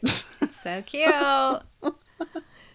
Shit. so so Madge was like writing the book and then the sales of the book were in charge Stephenson was in charge of and then he could net like a small fortune by selling all, these books. If every school has to teach it, and every like they all have to have it, they all need to buy the books. yeah, Okay. good deal. He's a business. Good deal for. Madge too if she's getting paid for it. Yeah. Yeah. So when he's not like doing his political shit and scheming and all that, Stephenson liked to entertain. He liked to have parties, like black tie events, Hmm. or so his range was like fancy black tie events to Roman orgies, in which God, it's- you Stephenson, know- yeah. wait for it, dressed as a satyr, would lash A naked what? women with a whip A as satyr? they pranced around the room. Satyr. Like a it? half it's a satyr. a half goat, half man, oh, right? ew. anyway, it all sounds gross. Anyway, he'd like. Or is it a half half horse, half man? I don't know. One of them. Uh, I didn't know that that was. I mean, there are other words for that, but I didn't know that was one of them. Um. Look at you with your Roman. Well, knowledge. let me. wow. Now you got me me guessing or questioning if I was right. It sounded right. I mean, I should have looked that up Well, probably. uh, anyway, um, okay, so back to the black tie events. Is it just me Yeah. or like because we watched Frasier that like I expected there to be more black tie events in my life as an adult? Who ever gets gowns? Like, why would you even get a gown these days? Oh man, I don't know. But we all know. I can't wear gowns because I have a You tattoo. have a tattoo. so Yeah, mom said. Mom said I can't wear Yeah. gowns anymore. No, no, you you ruined that chance of gown. I'm not classy now. Mm-mm. Fuck. I should have thought of that before I went for it. Right out the window. She Shit. warned you. She said, if you get a tattoo, you will be gownless. I mean, you will know, be banished from the. anti-gown. black yeah, whatever events. that is. not allowed. You will not be going to that gala. You won't be gowning around. That's Gown around exactly town. what she said. I remember that. It was. I, I remember. I'm a witness. I remember that conversation. It hurt my feelings. I Yeah. felt devastated. Yeah. No. No. Cannot be a gown girl ever again. Then I just went up to my closet and looked at all my gowns, thinking, oh, never again. Oh, I can't wear any of you. your whole closet again. of gowns. Maybe we should hold a black tie event. oh, but then that means I have to like get clothes. Oh my god! Housewarming! Housewarming party! Black tie event! Let's do it! Okay, but how Let's is a it. poor person supposed to buy like a tuxedo? You're gonna have to make it. I don't know. Get Piece scraps. I don't know. Well, Shoot, I didn't think this through. I can't afford a gown. no. Where are you gonna get a gown? You gotta make it. Never mind. I take it back. Okay. Never mind. Maybe someday This when is we why- grow up, we this can we do don't- black yeah. tie. Nope. Shoot. So- Anyway. Back to this. This is going to get really bad now. So I'm glad we had that quick joke of whatever. Okay. So around 10 p.m. on March 15th, 1925, Madge comes home. She was out with a friend. Mhm. Uh, some say it was like a date. Some say she was out with a friend. It's like whatever. Who cares? So her mom told her that Stephenson's secretary had called and said that he was leaving for Chicago and needed to see her immediately. Uh-oh. So Madge changed into a black velvet dress, and then she was met at her front door by one of Stephenson's bodyguards. Uh, then eight hours later, her mother was on the phone with lawyer. Okay, late. This his name changes later. Okay. So this says Ada J. Smith, but I think it's Asa J. Smith. Okay. Frantic that Madge had never come home. Uh oh. Yeah. Two days later, while her parents were talking with Smith at his office, a car pulled up outside of her home, and Eunice Schultz, a boarder, heard someone groaning and saw Madge being carried upstairs by a large man who said that the girl had been hurt in a car accident. Oh. Schultz called the family doctor, John Kingsbury, who hurried to Madge's bedside. He said she was in a state of shock. Her body was cold. She told him that she didn't expect or want to get well and that she wanted to die. What? He pressed her until she told him the whole story. What? She said when she had arrived at Stephenson's like hotel or whatever, Mm-hmm. she realized that he was drunker than she had ever seen him. Uh oh. When Madge declined an invitation to drink, Stephenson and the other men forced her to drink. She drank three glasses of alcohol and vomited. Then Stephenson proposed that she join him and the other men on a trip to Chicago. Uh. Madge's lawyer recorded her describing what happened next. So this is her statement. Stephenson said to me, I want you to go with me to Chicago. I remember saying I could not and would not. I was very much terrified and I did not know what to do. I said to him that I wanted to go home. He said, No, you cannot go home. Oh, yes, you are going with me to Chicago. I love you more than any woman I have ever known. I tried to call my home on the phone, but I couldn't get an answer. They all took me to the automobile at the rear of Stephenson's yard and we started the trip. I begged of them to drive past my home so I could get my hat, and once inside my home, I thought it would be safe. I would be safe from them. Oh no. They drove me to Union Station in the machine where they had to get a ticket. Someone dragged her onto a train. Soon after the train pulled out of Indianapolis, Stephenson grabbed the bottom of Madge's dress and pulled it over her head. She tried unsuccessfully to fight him Wait, away. wait, wait. They're on a train right now during this. Uh huh. Like I'm Yeah, guessing they have a little car or like a little room. So she something. goes, Yeah, he has a private car. Okay. So she goes to his house, I guess. She goes to his house and then he like makes her drink and she's like, Right, no. right, and then they like drag her into the car and then they put her on a train to go to Chicago. Right. So she tried to fight him away. Obviously, he's like mm-hmm. much bigger and it didn't work. So Stephenson stripped her naked and shoved her onto like the lower bed thing mm-hmm. and then he attacked her. He chewed her all over her body, What do you as I said he chewed her. What the fuck does that even? He just what? like ripped her apart with Oh his teeth. My God. So they were headed towards Chicago, except for in the early morning, the train pulled into a station at Hammond, Indiana, and someone, one of his like henchmen, basically shook Madge awake and told her that they were leaving the train. Stephenson had his revolver out and was like kind of waving it around, and then Madge repeatedly begged him to shoot her, but he then put the gun away and then two men led Madge into the Indiana Hotel, where Stephenson registered for himself and wife under the name of Mr. and Mrs. W.B. Morgan. Once in room 416, Madge pleaded with Stephenson to send a telegram to her mother. Yeah. Stephenson complied, but then he's the one who dictated what it would say. Oh God. So he's probably just like, "Oh, I went to Chicago or whatever." uh-huh. Even though they're not business in Chicago. trip So anyway, in the Chicago. Yeah. yeah, yeah. Later that morning, she asked him for money to buy a hat and some makeup because she wanted to like. What is with the Cover up. hat? Well, she's probably. Well, first of all, it's probably like a way to get out because women always wear hats when they go out, right? You got to have your hat on in the twenties. Oh, yes, in the twenties. Yeah, hats are a thing. and then some makeup. So there, so he was finally like, "Fine, you can go." And so she, one of his like henchman dudes, took her out. But instead, she went to a drugstore and bought a box of mercury bichloride tablets. Oh. Once back at the hotel, Madge waited until Stephenson was asleep. And then she described what she did next. She said, I laid out 18 of the biochloride of mercury tablets and at once took six of them. I only took six because they burnt me so. Oh my God, what are these? She for? laid Do you down know on the bed. Uh, killing herself. oh, I'm just gonna pop down to the drugstore to get some suicide pills that they have conveniently wrapped. well, people took mercury for like weird shit that obviously it wasn't helping with and just making things worse. I don't know what they were taking it for, but they, yeah, I don't know. okay. So she lay down on the bed and then became really sick, obviously, and then she started vomiting blood. Oh, that's not good. No, she was discovered like reeling in pain, and then she admitted that she had taken poison. So Stephenson first proposed taking her to the hospital to have her stomach pumped, Uh-huh. but Madge was like, "Fuck no!" And then, What? and also, because she wanted to die at this point, but, then what? also, like a- okay.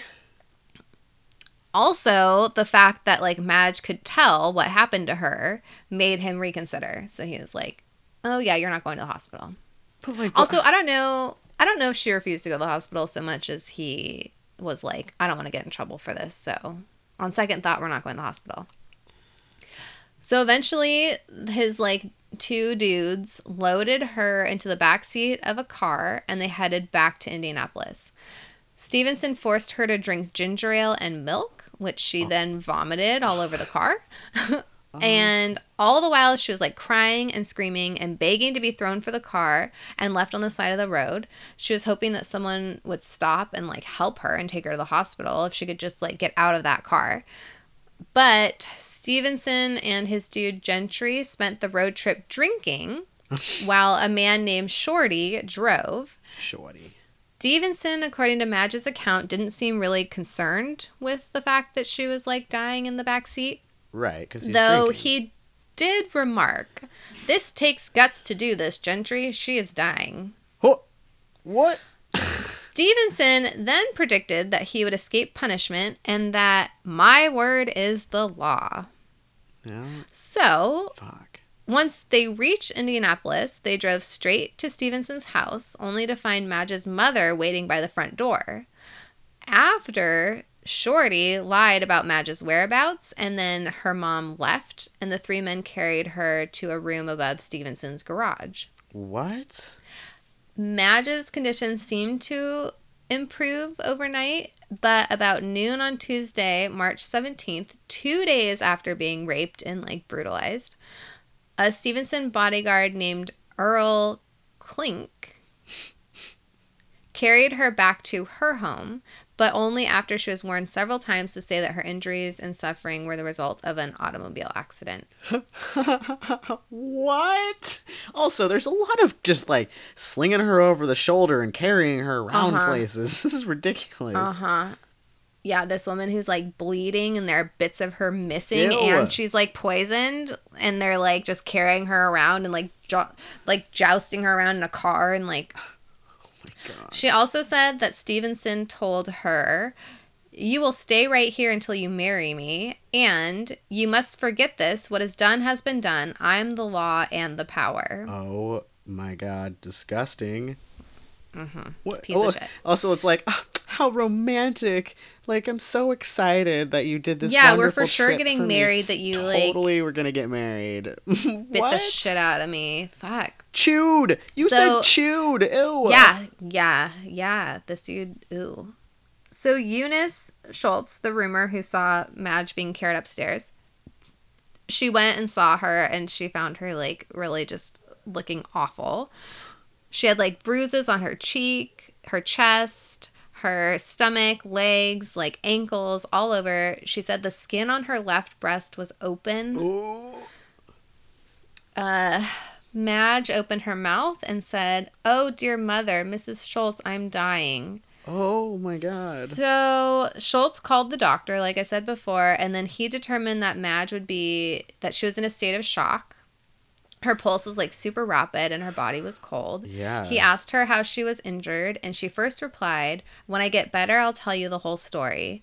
And then some minutes later, she told the story of how she was raped and like beaten, and then how she took poison the next day. Oh my god. So Kingsbury collected a urine sample. Um, after testing, it showed evidence of acute kidney inflammation. And then every day for the next four weeks until her death, Dr. Kingsbury would visit and treat his patient. It took her four weeks of like being in excruciating pain. What? Every day? For On March- Okay. Yeah, on March 28th, Dr. Kingsbury concluded that Madge had no chance for recovery.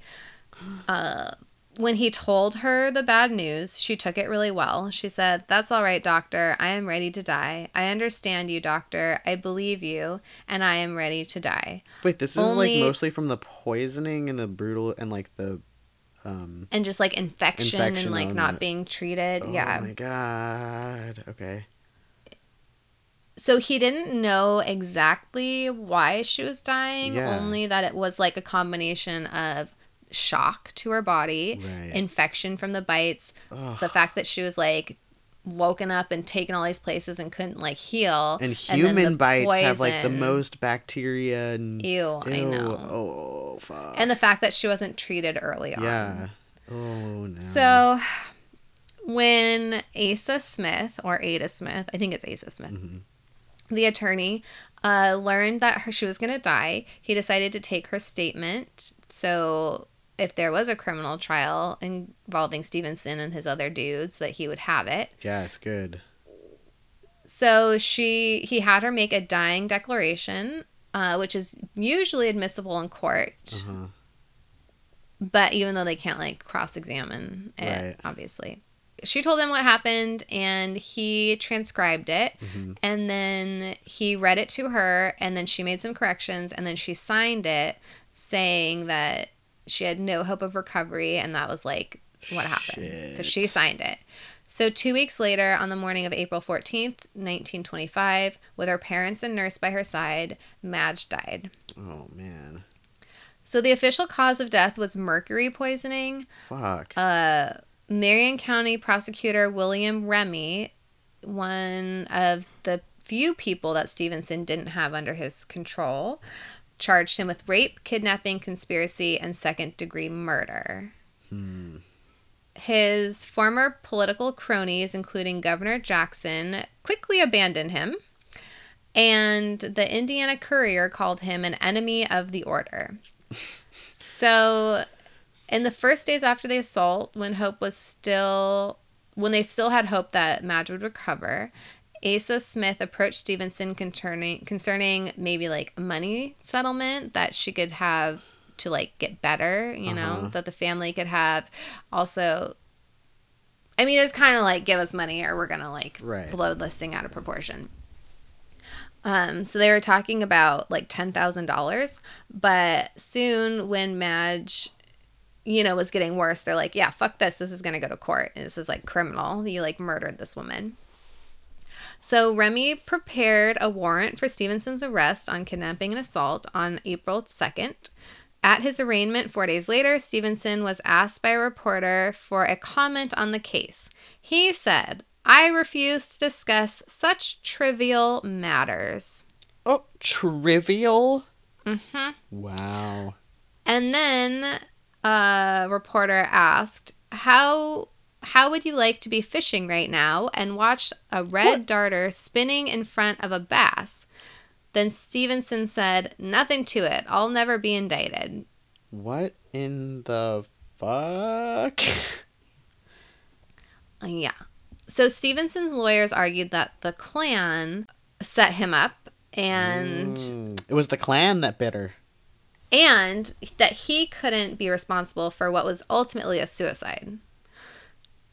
So I mean, But it's like he caught. I mean, yeah, she took the mercury, but only because of him. She wouldn't have like taken it if he hadn't like fucked her up. given her no choice. Like you're not escaping, and I Uh-huh. have all these henchmen that will keep you here. You have no, yeah. Mm-hmm. The citizens of Indiana also were kind. They were like kind of skeptical about her deathbed statement. Mm. Uh, one woman said, That was a gruesome trial. This girl might have been a party girl, I suppose, but she was or she wouldn't have been on that train. What? Oh, I suppose she was or wouldn't have been on that train, but even back in those days, you know, murder wasn't very pretty. Um, I'm sorry. so they're kind of like, discrediting her for being like a party girl. So it's like, well, that was kind of her fault because she like chose to get on that train when she didn't. And even if she did, she didn't choose to be like raped and fucking bit to death. Like, no. Yeah, that's fucked up. So the defense's case was basically like Madge died from mercury tablets that she took on her own. But like I'm saying, like she wouldn't have taken them if it wasn't for like what happened to her. I just why did ugh she should have just shot him. I don't understand like why she didn't think self defense was a thing. Yeah, because then, I mean, back then I don't know if it really was that much of a thing. But also, I mean, I mean, you could have seen her condition and been like, oh fuck. yeah, exactly. Like Maybe like I was saying did before, like how oh yeah, I, You I attacked myself. I bit my own neck. Right.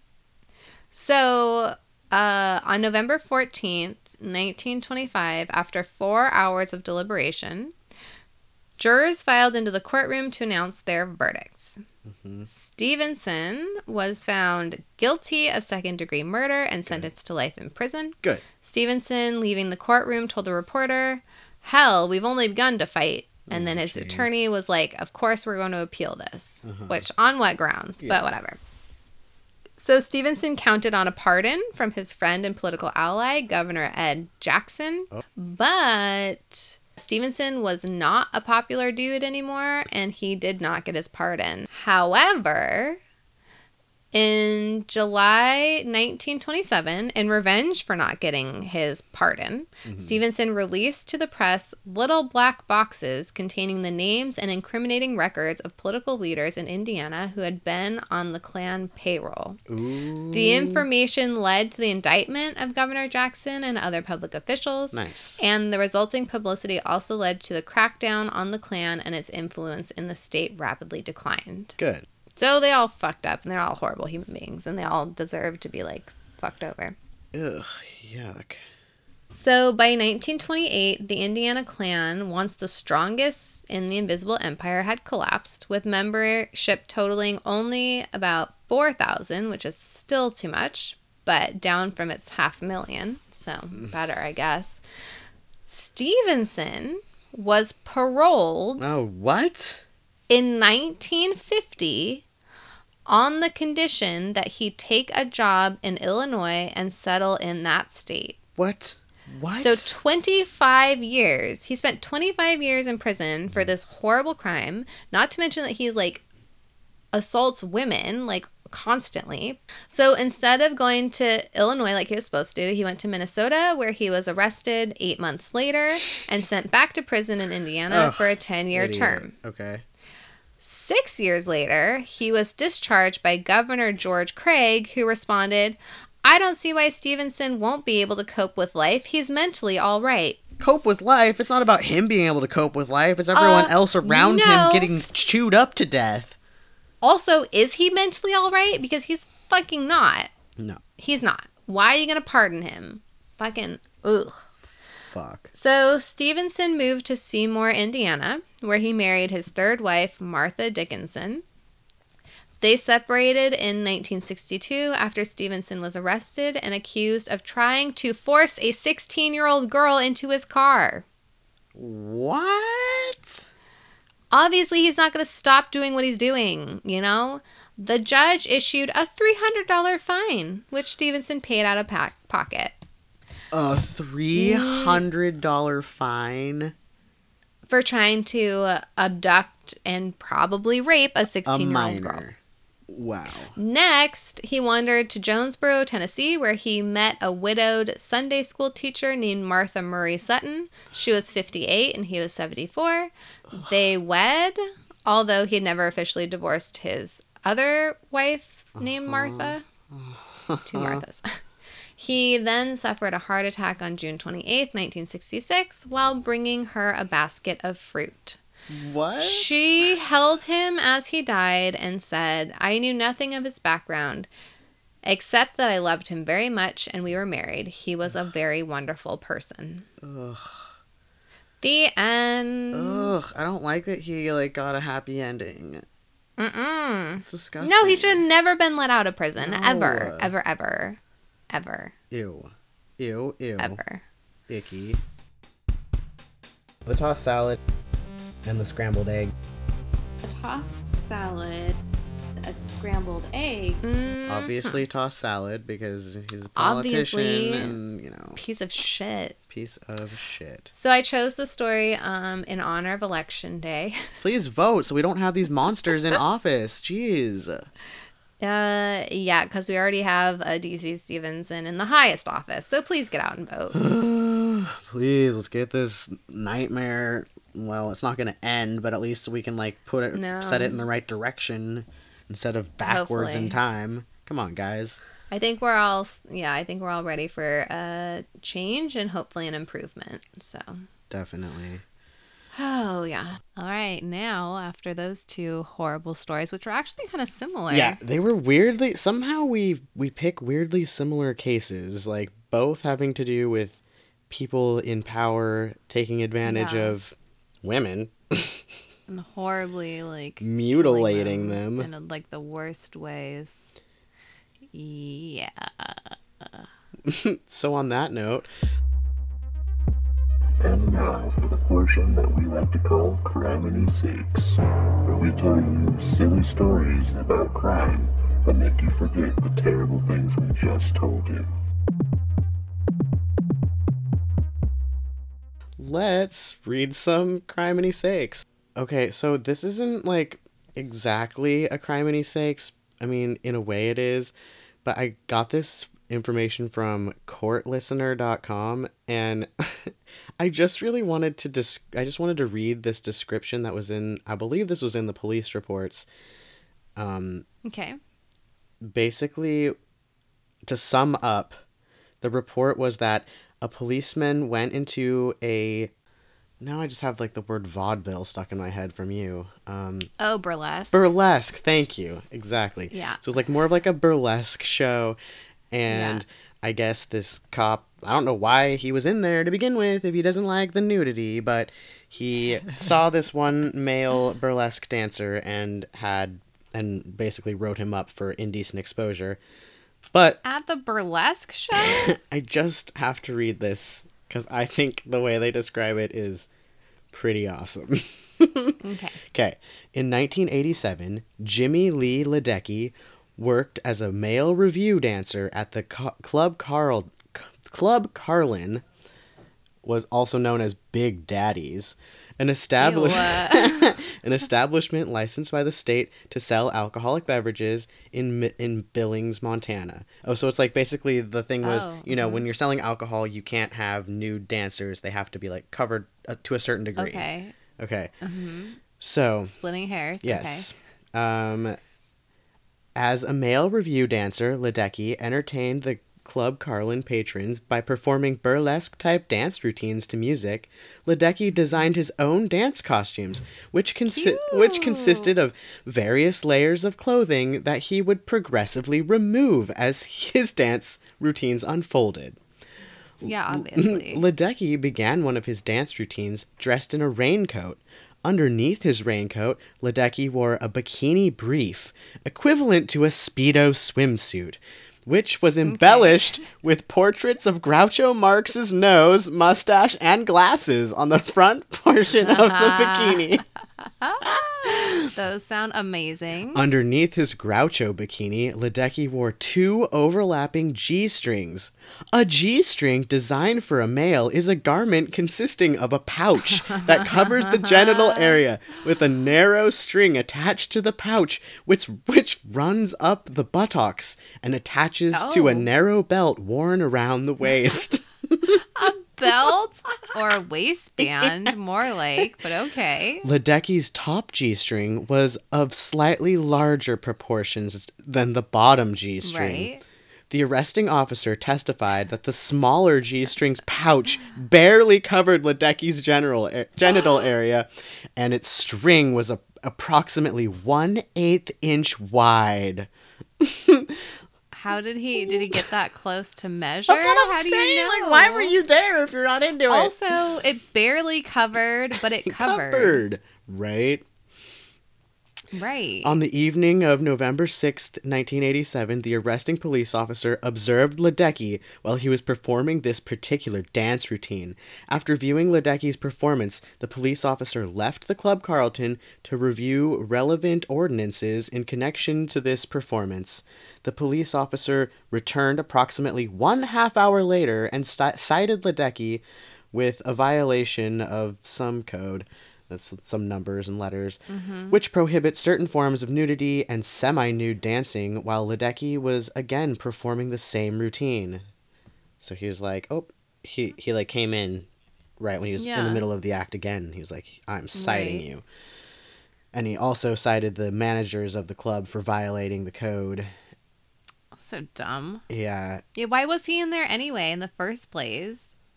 I it's so weird that like he was it just seemed like he was just like in there hanging out or something and then he was like whoa whoa whoa whoa whoa whoa you can't be wearing that that, G-string is pouch with that small. eighth of an inch strap up the buttocks attached to that belt. That'd be so uncomfortable. i just wanted to read it because Wait, give me a second. I Yeah. haven't belted my underwear yet. of, of, of course ledecky uh, Oh. argued that it was freedom of expression and that it wasn't obscene and it was burlesque and it was an artistic self-expression he said he was covered. yes, okay. Okay, and then um, so I just yeah, I just really wanted to read that description because I thought it was funny the way they described It his was outfit. very descriptive and somewhat incorrect, but I appreciate it.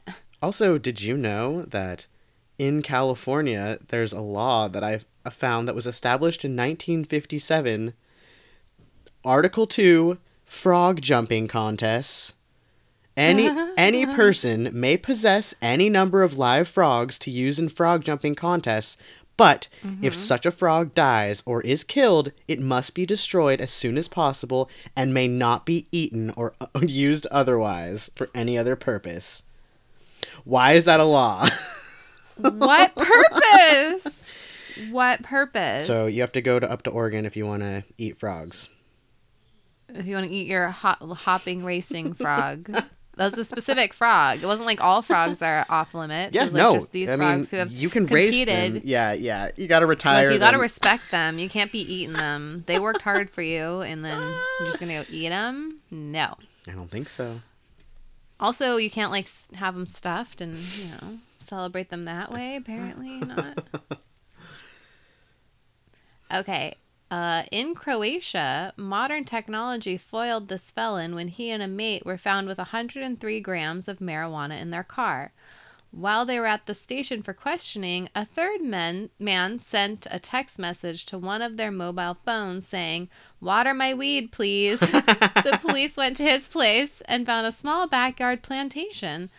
The driver was convicted of possession and the intention to deal in drugs. Just want to say His that's two friends were about. let off due to lack of evidence. Would you say 130 grams? 103. 103 grams, which is like Yeah, over three ounces. Yeah, it's not a lot. Yep, But that's ridiculous. wow. Yeah, water my weed, please. That's why you got to use code, everyone. Yes. Code. All you gotta say is water my weeds. I love when It's I like uh, all you gotta say is uh, loosen that belt on that g string. look. My we'll g string's a little tight. You could go to my house and loosen it. Everyone should have g string code. Water my g string so it grows in size, please, because Yes. mine barely covers. Exactly. Um, I have one from London, and it says a, Okay. a British zoo has had to separate five foul-mouthed parrots who keepers say were, in, were encouraging each other to swear. Billy, their names are Billy, Eric, Tyson, Jade, and Elsie. Joined Lincolnshire Oh. Wildlife Center's colony of 200 gray parrots in August and soon, re- soon revealed a penchant for blue language. We are quite used to parrots swearing, but we've never had five at the same time, said the zoo's chief executive, Steve Nichols. what? Most parrots clam up outside, but for some reason, these five relish it. Nichols said no visitor had complained about the parrots, and most found the situation funny.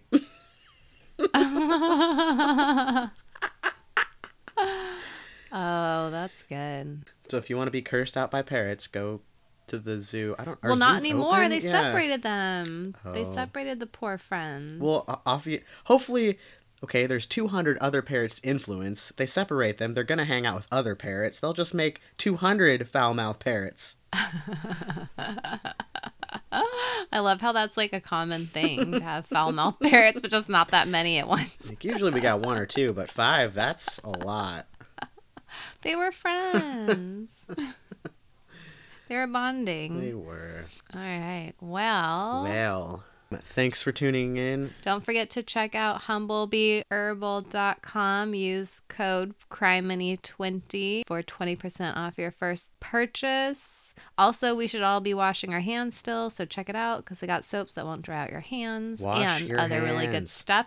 And oh, here's the other thing. Got Maskne. They have a whole Oh. page suggesting what you can do to help your face that seems to be breaking out like you're a teenager all over again. Lots of fun. And you know what? I actually, Lots I actually, for us all. I actually used their soap to hand wash my masks, and it's nice because then it smells nice too. And oh, that's a good idea. yeah, just in the sink, could give it a scrub after work, and then hang it up. Yep, fresh mask in Yeah, the that's a really good idea. Mhm. So, So check them fix your out. face. Humblebee Herbal. Get rid of your maskne. We will speak at you next week. Stay safe out there. And vote. Please vote. It's gonna get wild. And if you're in a different country, have fun watching our shit show over here. I mean, been watching it for a while, I'm sure. oh, it's been a good four years of reality TV in the States. Ugh. Let's get out of this. So, Let's. Uh, yeah, check out Humblebee Herbal. Send us a message at crimenypodcast at gmail.com. And, Rate, review, subscribe, all that good stuff. and we will be back next week with more horrible shit to tell you. Yay. Bye. Okay, bye.